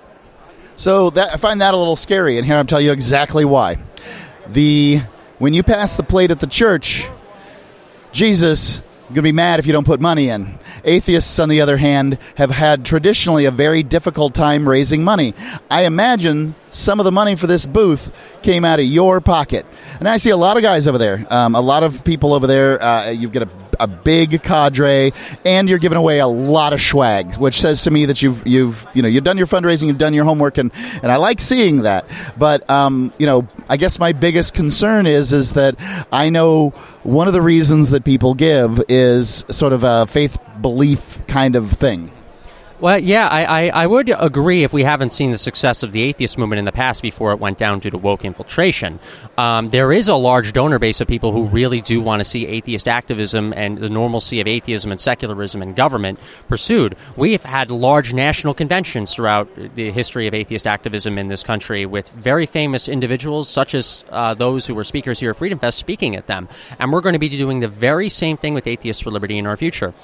We started out uh, at C PAC twenty twenty. That's where we premiered as an organization. And back in that day, we only had a certain amount of funds. Some of that, yeah, I will admit, we some of it we paid for. I printed out our follow us on social media pages on Microsoft Word and just have them put in like cheap Staples plastic flyer holders.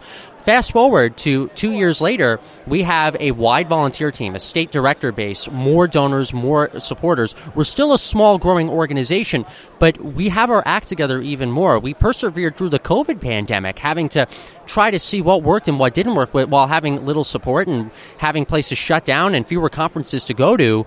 But through that experience and through us really caring about our mission and, and persevering despite just the nature of culture and politics sometimes being against us, we're going to succeed. And just our success at Freedom Fest alone and seeing the demand of atheists wanting us to do more, old boomers coming up and saying they want to write checks to us. It, it really does make me feel excited on where the future of atheists, what the future of Atheists for Liberty is going to be, which means that the future of the liberty movement is ultimately going to be stronger with the largest growing demographic in the United States diversifying and coming over here to stand for joint values. Perfect. Where do people find out more about Atheists for Liberty?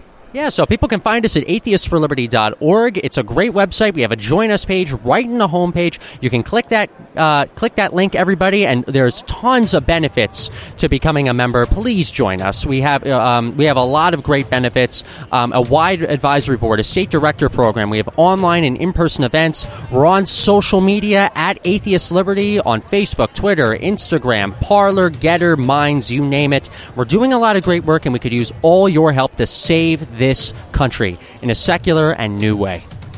You need lots of benefits because you're not going to heaven. Inshallah. Well.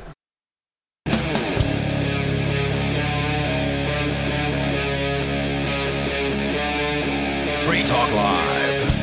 All right, it's another edition of the Edgington Post Show here at Freedom Fest for Free Talk Live.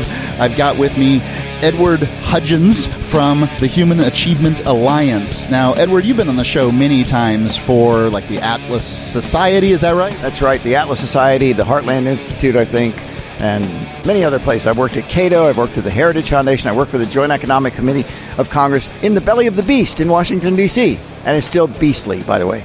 So I know you're one of these guys that works at the think tanks, and you must be valuable because you end up in uh, all different ones. What is it you're doing for the Human Achievement Alliance, and what is the Human Achievement Alliance? Okay, well, this is a new organization I founded basically to carry on the work I've been doing at some of the other organizations. My premise is this.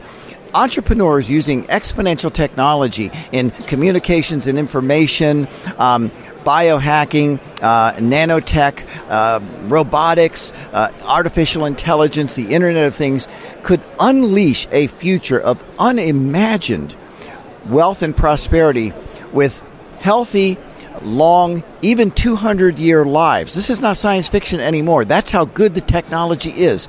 From a technological perspective, there's no better time in human history to be alive. Yet, in our society, we see this incredible, incredulous polarization of negativity, of people tearing down statues and saying how terrible the world is and the country is and so forth. It has nothing to do necessarily with the COVID pandemic. We have this incredible canyon-wide divide of what we could be, where the opportunities are, and what we actually see in the world today. So what And, and we have a lot of misunderstandings about what technology can do. People fear that, uh, you know, they're going to technology is going to take all of their jobs. Um, we're going to the, you know, biotech is going to produce a race of uh, soulless zombies and me- robots, and that are going to rule us. You know, the Terminator. All of this sort of misinformation.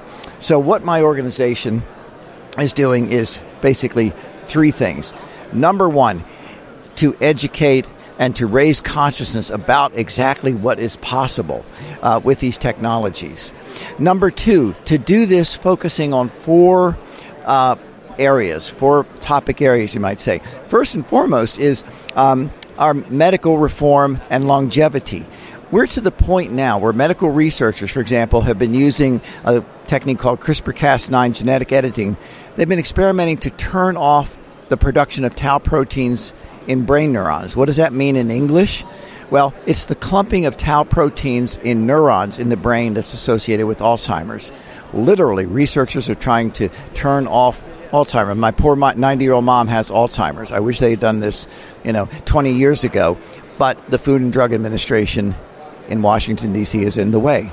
Um, Other areas, by the way, future economy. We are going to lose a lot of jobs. When I say lose a lot of jobs, it means we're going to need more people doing different things. The education system is so disconnected um, that the big problem is that uh, businesses can't find the talent. Yeah, whatever happened to all the farriers and blacksmiths? I mean, you know, I mean, the idea that somehow we're going to be reduced to a, a wasteland of uh, fat people in uh, wheelchairs is ridiculous. No, it's ridiculous. I mean, this has been this has been the argument going on for over two hundred years with the so-called Luddites. Well, you know, we're not going to have women, you know, hand sewing shirts in uh, workhouses, and therefore everyone's going to be unemployed. This is the whole Marxist idea. But of course, what we know is that every time machines and technology is introduced, there's an adjustment period. But we all end up prosperous. Look, fifteen years ago, nobody had a modern smartphone. Zero people. This tr- college dropout, he took like one semester, dropped out of college and co-founded Apple Computer. And now eighty-seven percent of Americans have a smartphone. By the way, my my my twins have a smartphone right now. Okay, yeah, that's what technology can uh, uh, you know can can do. It doesn't eliminate jobs; it creates more opportunities for even higher paying jobs. But this is where the disconnect with education is. You mentioned blacksmiths and all. This is interesting. Seventy percent of Swiss kids go through a learn and earn program uh, when they're in high school. Uh, so they try out for a job. It's like they could do they could do carpentry if they want to, or something like that. But most of them go into one of the two hundred categories, which are things like finance, pharmaceuticals, uh, you know, computers, all of these kind of things. And Switzerland is one of the most prosperous countries in the world. In this country, maybe five percent of kids go through programs. What happens is they basically get a government loan, a lot of them. They go to college. They spent four years getting drunk and laid, uh, come out with huge debts, with a degree that no one is interested in. And then they, of course, have been indoctrinated with the socialist uh, woke dogma. So they go down, they go out, they tear down statues, demand that the government gives them everything. You know, and usually, by the way, it's be they've they've taken their Uber uh, to Starbucks to sit there with their um, with their MacBook and complain about the evils of capitalism. Okay, right? They really just don't understand, um, you know, modern economics and what brought us here to this, uh, you know, these this level of of uh, technolog- technological paradise. Right, exactly. But this is the third part. I said basically education, um, looking at these four areas, which is basically medical uh, um, uh, education. Future economy, and by the way, technopath from poverty, because we want to do something with the urban poor. But the third part of the strategy is engagement, forming coalitions. There are people who are frustrated with the current system, but who won't speak up. There are people in the longevity movement who I've been working with, who Uh, want to cure aging, who want to cure diseases, but the Food and Drug Administration is in the way. They want to be the Steve Jobs in these areas. And so what I'm doing is working and trying to form coalitions of groups that we might not agree with them on everything, but we want to, but they have an optimistic view of the future. Uh, the way I'd summarize it, if you want to talk about the philosophical perspective, which is, by the way, what I'm trying to do in the end, is right now we have a culture that's dominated by pessimism, nihilism, anger, you know, impotence, hopelessness, malevolence. I want to replace it with a culture that's dominated by optimism, uh, purpose, joy and achievement, uh, empowerment, and benevolence. And we need that spirit so that we can go out and do all these wonderful things, but we need the liberty to do them. Uh, we need the liberty for more Steve Jobs and more entrepreneurs like that to do it. And I think that we, the free in the freedom movement, can pull together and work with these other folks and get the good ones to say, hey, you know, do you want a dystopian future, or do you want what we really could do with the technology we have today? Let's embrace it. We don't want the left to take this over. Okay, uh, we, you know, like they've screwed up so many other things. Yeah, it's it's really sad that um, you know, the left is supposed to be an, a party of, or at least a, a group of people, I should say, of progress, uh, of uh, you know, uh, trying to to break the old, the old bad things of the past. And they what they've really turned into is this kind of sophomoric, cynic, uh, cynical group that's like everything sucks and the people in charge are terrible, and you know, don't trust anybody over thirty. Um, frankly, you know, you know, anybody under thirty is probably a fool to the level that you shouldn't be listening to them in the first place. Uh, speaking as somebody who was under thirty at one point. Yes, I was under thirty, but it was many decades ago. But no, you're absolutely right. And the thing is, they really deeply don't care about the people they cl- they claim to care about. Look at any urban area in the United States that's dominated by these, this philosophy, right? Baltimore City, I live in Maryland. In Baltimore City, uh, they had thirteen high schools that had zero kids competent in math. Not only not only thirty percent, not only twenty percent, zero. Uh, they're they're crime-ridden hellholes. There was one poor kid about a year or so ago who graduated only three classes in four years, and yet he was in the top half of his class, and he passed every grade. And the principal of this degenerate school was getting over two hundred thousand dollars to run this sick operation. Um, that's how bad the situation is. And if you say something about not liking government school, you hate kids' education. I'll tell you who hates kids' education: the people who run government schools and the people who want to fund them. I mean, it takes real people who have passion. One would presume if you spend four to six years trying to become a teacher that you have some passion for educating kids. One would presume that. But only a bureaucracy of the highest level of malevolence could take that and rip that out of every young person that comes in in order to teach these kids. I mean, if you want education, the first thing we need to do is shut down the Department of Education. Only the government can ruin this stuff. Right. Ab- absolutely. And again, I'm convinced, as I say, uh, in Switzerland, seventy percent of kids go through private uh, apprenticeships. I'm convinced that in the next decade, we have a chance to revolutionize the school system, the government-dominated schooling system, uh, because businesses want something better, the entrepreneurs want something better, and the parents more and more. Look what happened in San Francisco. Edward, I'm sorry to cut you short. Um, it's the Human Achievement Alliance. Tell me how people can find you. You can go to w w w dot human achievement alliance dot org or e hudgens at human achievement alliance dot org.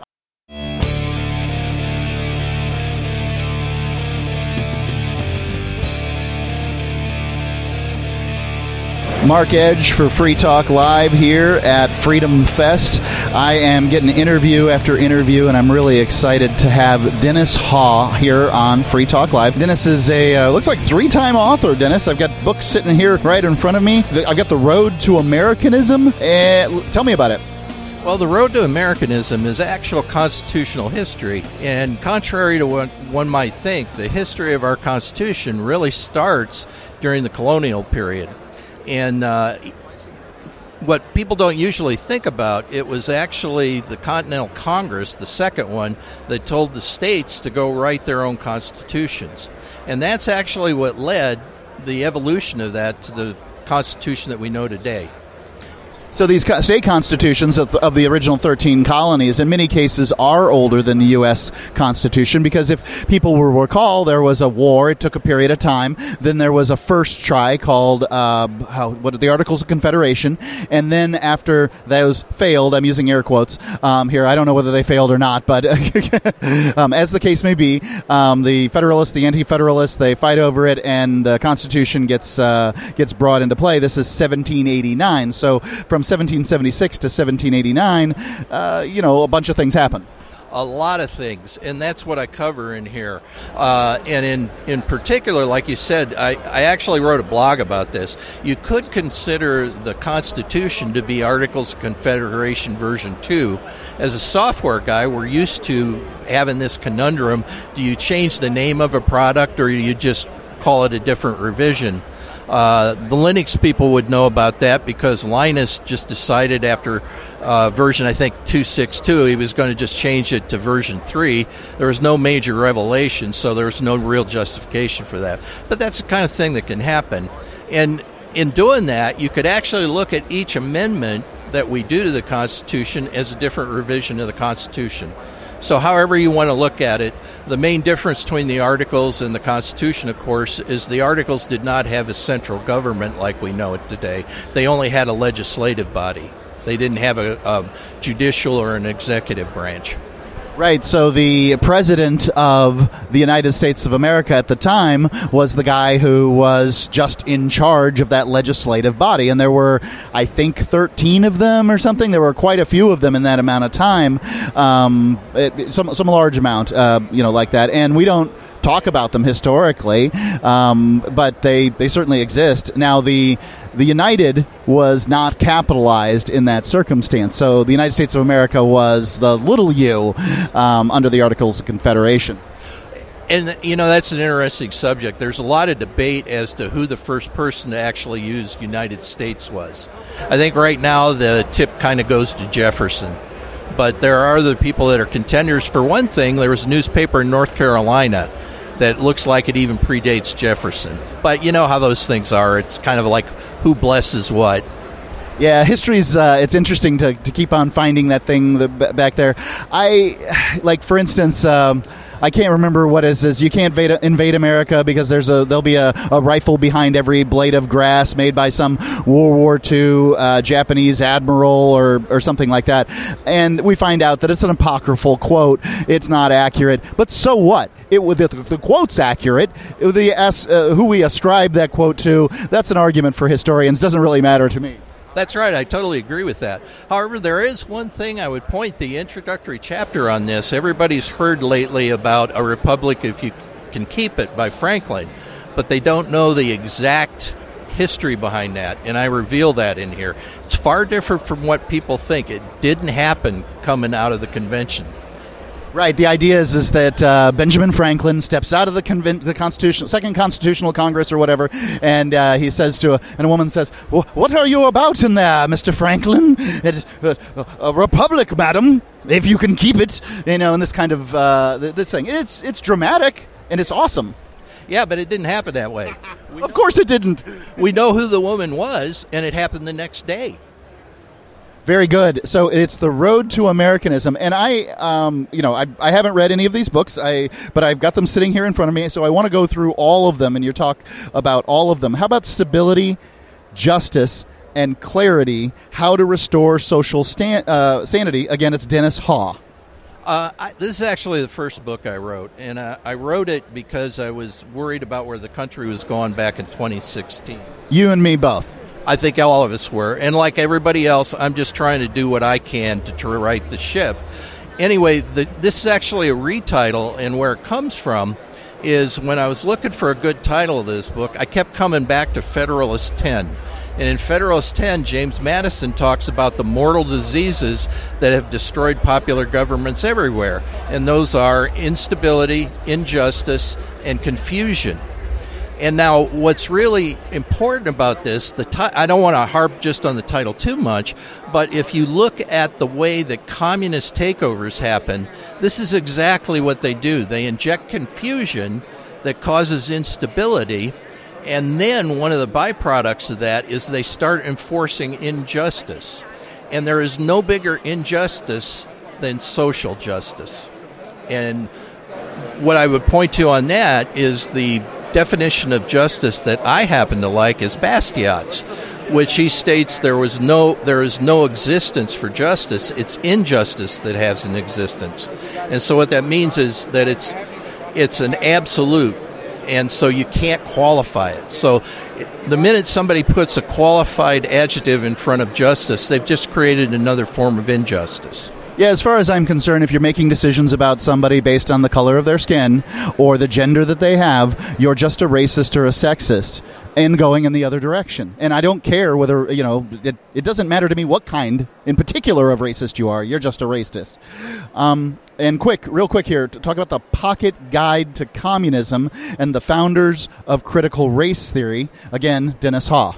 Uh, this is just a forty-five minute read I wrote because one of the things I did in the Air Force is I was an interrogator in the Siri program during the um, uh, Cold War. And now people have probably heard this pronounced as SEER. Uh, it's S E R E. And it was originally started because we had people coming back that were brainwashed from the Korean War. And so we created these programs, uh, how to unbrainwash them. And for downed pilots during Vietnam, all of us that were, were uh, uh, flight qualified wound up having to go through this program. And we did call it SERI, and it stood at that time for Survival, Escape, Resistance, and Evasion. Well, that has changed today a little bit in that they switched the E's, because when we went into the Middle East, we found out that uh, Islamists were just going to cut off your head. So you just didn't want to get caught. So the um, escape part wound up being pushed to the end, so the evasion became more important. But at any rate, what I do here is I try to just go directly to the important aspects so that there's no f- fooling around. It's just informational. So if you're looking for a story behind things to paint a picture, this book isn't going to do that, but it is going to go directly to certain topics like what's the halting condition of Marxism, or in particular critical critical race uh, theory. Uh, there's a, a big distinction between classic Marxism, because they talk about the emergence of Bolshevik man, and that is what we would call a halting condition in, in uh, the computer world. Uh, Dennis, can you tell me how people can find these books? Uh, yes, either at Defiance Press, or they can go to my uh, personal website, liberty reads dot com.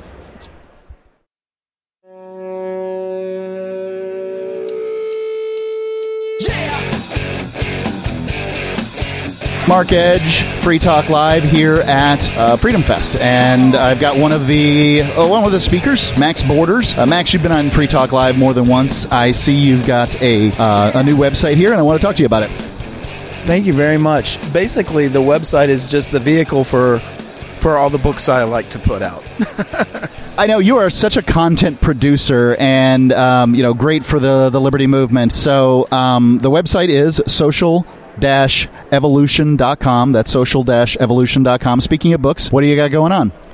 My latest book is The Decentralist: Mission, Morality, and Meaning in the Age of Crypto. Now, crypto is the theme of the book, no doubt, and I'm really happy to have that as a peg, particularly given everything that's going on. We're going through another crypto winter right now. Um, I assume some of your listeners are going to be into crypto a little bit, but the, the thing about The Decentralist is I really wanted to write something and take a chance with something like a secular scripture for the decentralist movement. And those are, those are people for, who are into decentralizing power in all conceivable ways. So I don't want to hawk a book too much, but I will say this. Crypto enthusiasts are aware of the degree of scammers and bad actors in the space. And I really have believed, and I believe that to some degree, Satoshi Nakamoto, who really was the the Gutenberg Of, of crypto, uh, also had a moral mission, or mission, morality, and a sense of life meaning because of this. So I really wanted with this book to, to, to bring that to bear, because not only are we seeing that the state and this sort of authoritarian arms race between left and right is is, is not causing people to embrace moral thinking at all. It's causing people to be more. It's it's getting them pulling pulling them into these partisan tribes in which they are at war with one another, essentially. And you're willing to parcel off and sell off your moral convictions a little bit at a time in order to win against the other side. We've got to, within the crypto movement and the decentralist movement, create a moral high ground, and that moral high ground starts with the, some of the traditional thinking of, of, of people who listen to this, listen to this podcast, and that is that you um, you start by uh, excising compulsion from your life. But you don't just do that by personally, although that's where it starts. And I and I really, and some, some listeners might find this a bit cultish or weird. This is what I was talking about with taking risks with this book. I believe we kind of need to kind of we need to form something of an ethical cult around moral practice. So I appeal to some of the Eastern traditions in the idea of practicing morality. In a lot of ways, I think uh, classical liberals, libertarians, and anarchists uh, kind of pay lip service to, to abstractions without really practice. So you'll you'll hear about some people talking about the non-aggression principle, or the or Mill's harm principle, or some of the other sort of libertarian basic ideas, but they, they tend to live in abstraction land. And part of the part part of the impetus behind this book is that we need to make our moral, our, our morality, our worldview a daily practice. I enumerate, for example, six moral spheres that we need to uh, adhere to, and practice those daily, actively, as if we were practicing jujitsu, or practicing yoga, or any other kind of practice that allows you to become excellent in some way. We need to be excellent in in our uh, the way we show up in the world. And that's the I, way it starts. I agree completely with what you're saying, and um, I, like I think that there's like one of the places that the state, centralization or whatever it is, gets its foothold is if you paid five thousand dollars for a um, uh, an N F T of a smoking gorilla um, or whatever it is that you, you did, and that five thousand dollars N F T is now worth five hundred or fifty, or I don't know why anyone would pay for it. Nothing, you know, whatever it is, it crashes in value to zero. Um, whatever the situation uh, might be, it's going to feel like, you know, we need a little regulation in here. This is how this is how they get their foothold. Now, um, what we have with financial institutions and banks currently is uh, corruption on a, an industrial scale. It looks different than the corruption that exists in the crypto sphere, but it's no less corruption than anything else. When you've got, you know, teams of brokers as salespeople selling the thing that is most benefits uh, the bank, uh, the investment bank, or whatever it is, that's no different. It's just it's just corruption, but it's a different sort of corruption. It's the corruption that's ex- allowed by the centralized system. Um, and, and so we libertarians advocate for a buyer beware uh, scenario, but once you create a playground for uh, you know corrupt people to rip people off, you know, all the corrupt people that are going to rip people off are coming into that playground. So um, and then and then the playground isn't much fun to play in anymore.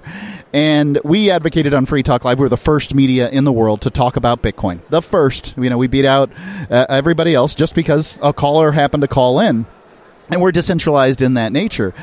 But um, I think that decentralization needs some kind of rein. And I think, I don't know how to describe that. I don't know how to say it, but it, it doesn't feel like the solution to everything. So what I what you're talking about, this, uh, what you called a, a moral cult around it, I think that it makes sense. And I think we do need to practice these things. This this is the guide. It sounds like it's uh, giving a guide for um, the, the practice that libertarians should have. What are these six principles that you're talking about?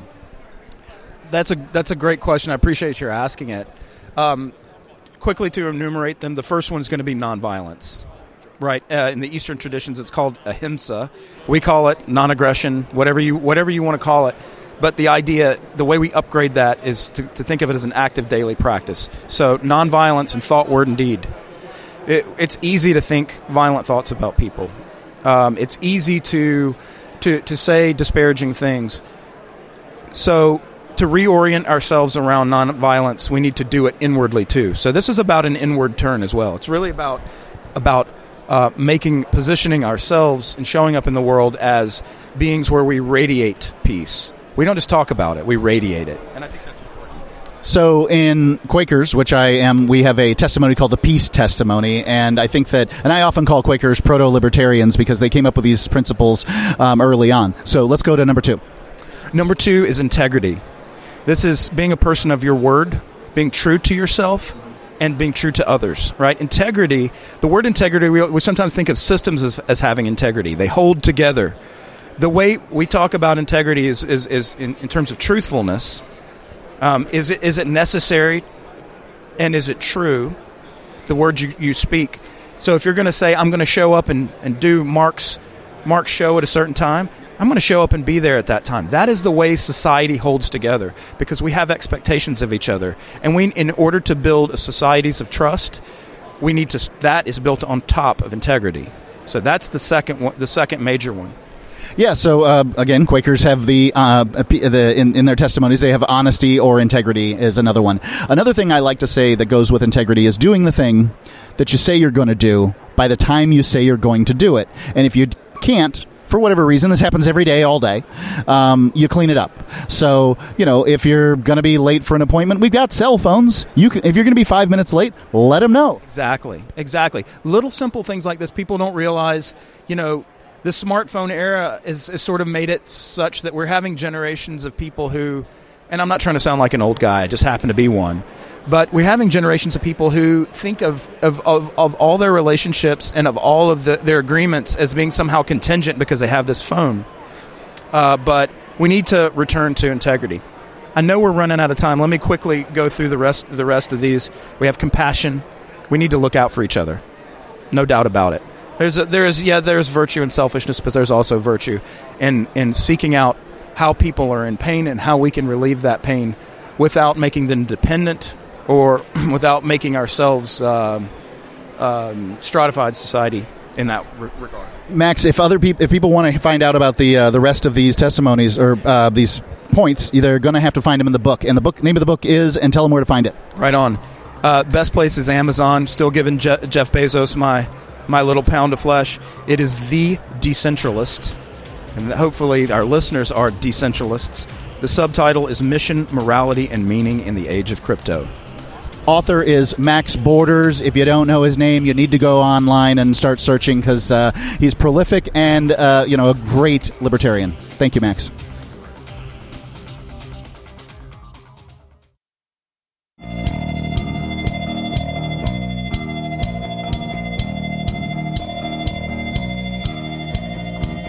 Mark Edge, Free Talk Live, coming to you from Freedom Fest. Managed to grab Chris Rufer from the Foundation for Harmony and Prosperity. And I had a chance to talk to you yesterday, Chris, and I I like the philosophy you have. It seems to me that uh, that you're, you're trying to spread something here that's going to really catch fire in people's hearts. Well, I hope so. Bottom line is I we call ourselves a libertarian group as a party of principle, but I think that the features that are... that are um, identified today is uh, the, quote, principles of, of libertarianism are basically features of libertarianism.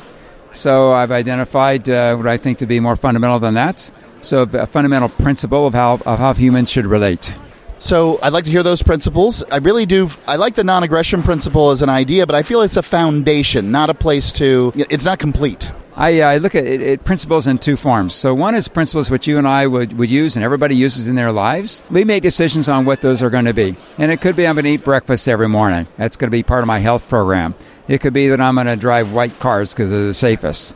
They're because I, I'm going to return phone calls and, and my, my mail. I'm going to be responsible along those lines. Those are principles which you personally identify that you're going to use. They're foundational statements which you use to live our lives, and they're great. But there's another term or concept on how you can use the term principle in the form of uh, like gravity. So you get natural world out there, and there's things there that we can't change. So versus principles that we can identify and state that these are ours, they are changeable.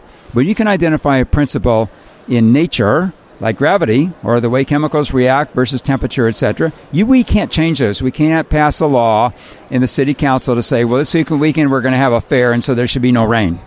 Right, that's a natural law, basically, or something to that effect. It's a it's, it's a natural order.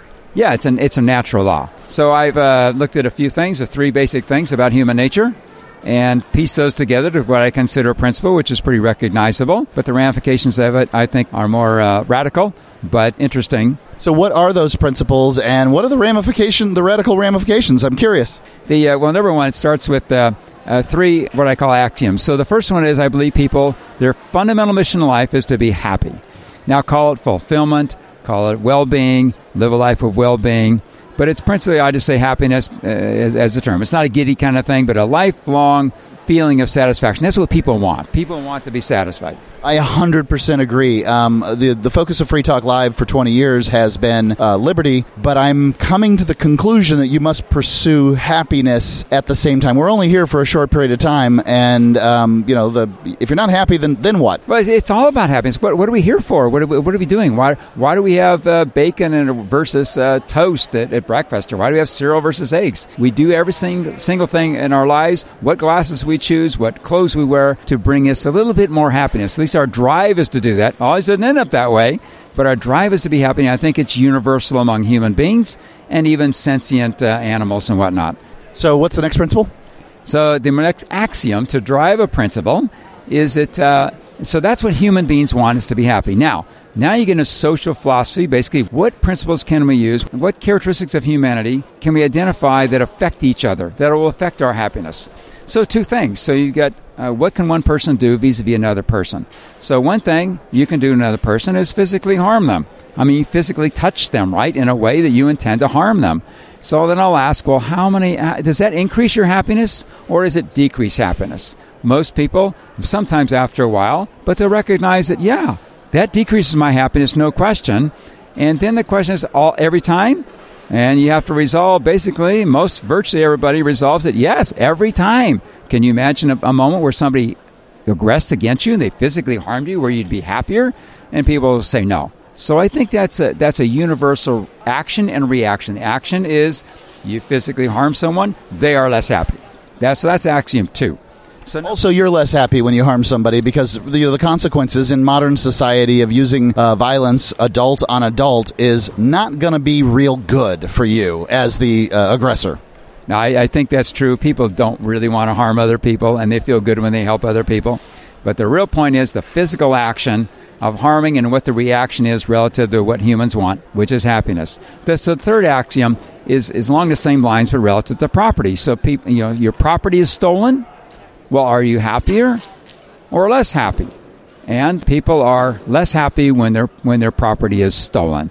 So then the question, well, how can you give me a, a, a an example of when you are happier when somebody's stolen? Well, then you can get, all right, well, my daughter says, well, there's this junk in the garage that I really didn't want, but they stole it, so I was happier. Well, come on. That really wasn't your property to speak of in a sense, but I think people know what I mean. So that's the third axiom. I think it'd be rare that one is uh, robbed, burglarized, stolen from, or whatever the terminology is, and then they're going to be happy. But I get it. There is some. There is some things. There are some things in my life that probably should just go. Yes, but I mean, the definition of property, we can argue all over the place to some degree, but uh, stuff you really don't want is probably not what you really consider your property. But anyway, so you have these three uh, characteristics of three things we can observe in, in humanity, and they're really ingrained in us biologically, if you want to get that deep to it. So we want to be happy from a social relationship, other people. We decrease their happiness if we if we physically harm them. We decrease their happiness if we steal their property. The point is, it's a principle, and it's a principle of human nature, and you can't change it. So this, this principle works every single time. So it's like gravity, you can't change it. So once you can get the, and understand what I mean by principle, in a sense that it, when you can identify something that's hardcore, it's hardwired in nature, you can't change it. Yeah, I think that's true. You cannot change that. So um, what is the uh, Foundation for Harmony and Prosperity doing to bring this uh, revelation of yours uh, you know, forward? I think it, I think you're accurate. I, I wouldn't doubt it. I think we've been, uh, you know, libertarians have been doing a lot in the sphere of politics, and that this will... This is something one can implement in your life. You can be happier now. Yeah, I think it pertains to your personal life uh, one way. But the radical part about it, and what people, what it shows, I believe that as a principle that's really founded in, in nature, is that when you look then at, and that's a social philosophy, it's how we should work together. And that's how we do work together. Everybody has those principles in their personal life, or they wouldn't have friends if you go on harming other people. So we have to live by those principles. The difference now is you get to this concept of government and coercion, and ask yourself, what law that government passes is not backed up with a gun or the threat of it? Well, it's hard to think of any. So when you recognize that the concept of government is the use of force to get things from other people, or to get people to do things we want them to do. When you can equate that carefully, and one can clearly, well then, well, how much government do we want? You want zero, back to the zero. You want zero coercion in your life. So it, it just resolves that we shouldn't be having government. We should be relying on ourselves. So the philosophy of human respect, which the Foundation promotes, is basically that we should be doing what we want in our lives, and we, whether it's we drink Coke or we do this, to the degree that that's it's on our own, we should be able to do anything we want, constrained by that, that basic a moral principle that we don't use force, physical. We don't initiate physical force against other folks, and we don't take their property. We don't steal from them. If we live by those two principles, then life is fine. Then when people get along, we live in peace, harmony, and we advance our prosperity. So what's the foundation doing to advance prosperity in that way? Like, are, are you working? I, I, I just don't know. What are you working with? Uh, how, how are you making it happen? You know, it's probably me constraining things. I'm a bit of a perfectionist, so I, I, I do the writing and, and the theory. But the uh, it's advancing things for whatever we can. So we're coming up with things. We're young. So it's uh, we got a crew of great folks that are working on these things at a booth here at Freedom Fest. So it's a start. So it's advancing philosophy. So how do you communicate? So it's communicating through different ways that we can think we can communicate. So whether that's through social media or visits and, and visits with people one-on-one, it's whatever we can do to communicate the philosophy as other people communicate the philosophy. So I remember, it's probably been five years now, um, kind of swept through my little corner of the libertarian universe was something called nonviolent communication. And I think that this is kind of something similar in so much as it's an education organization to teach people how to communicate with other people, how to interact with other people. And it was really exciting there for a little while. I, I felt like not, nonviolent communication was made by somebody who uh, perhaps didn't entirely share my uh, belief system, but you do. Oh, yeah. So, no, we, uh, I mean, there's ramifications to this that are that are uh, more than just there really shouldn't be others' government. But it, so it's a governance system that you have a, a, the opportunity to do what you want in life, but you're constrained by these morals of not using physical force and stealing property. So that's a governance system. I mean, how do birds and squirrels live out there without government? They seem to do quite well. It's just amazing, and it's just silly. I uh, remember just growing up, and a lot of boys in my neighborhood. I had zero girls. But, you know, Mom gets get out of the house, get out of the house, and we find each other, kids, and we, we play basketball or, or ride around together and play games and whatnot. Totally organized by ten-year-olds. So we really don't need much supervision here in our lives, and people live their lives very well on their own if they take personal responsibility for them, and I think that would advance our society quite well. Chris Rufer, Foundation for Harmony and Prosperity. How can people find out more? Uh, we've got a website. We haven't got a lot on it. We're, we're really working on that. Uh, so we've got some. We got a website, and it's harmony and prosperity dot org. But there's not a lot on there. We, we're figuring out how to do things. We also, with us, we co-work with the Advocates for Self-Government. And uh, we have another uh, one or two uh, projects in line, but uh, but we're getting things figured out, so we're fairly young in this, but we want to get things together and, and then get moving. I love the Advocates for Self-Government at advocates dot org. Thank you very much. Thank you. Hey, you are going to love the movie Victimless Crime Spree. It's hilarious, heartwarming, and carries a ton of inspiring freedom messages. Feeling down about the lack of liberty in your life? You need to put on this film with some friends and have a good laugh. It's a true story about me and my friends in New Hampshire living free, singing, dancing, and getting arrested. Of course, it's all on video, and the bad guys, the cops, judges, bailiffs, and sheriffs, they all play their part like it's out of a movie or something. You would think we scripted the whole thing, but it's real life. Go ahead and have a watch, and if it's been a while, have another look. I guarantee you'll notice things now that you didn't notice before. And the best part is that you're going to walk away feeling a renewed sense of your own power. You are the master of your destiny, and you will be free in your lifetime. Victimless Crime Spree.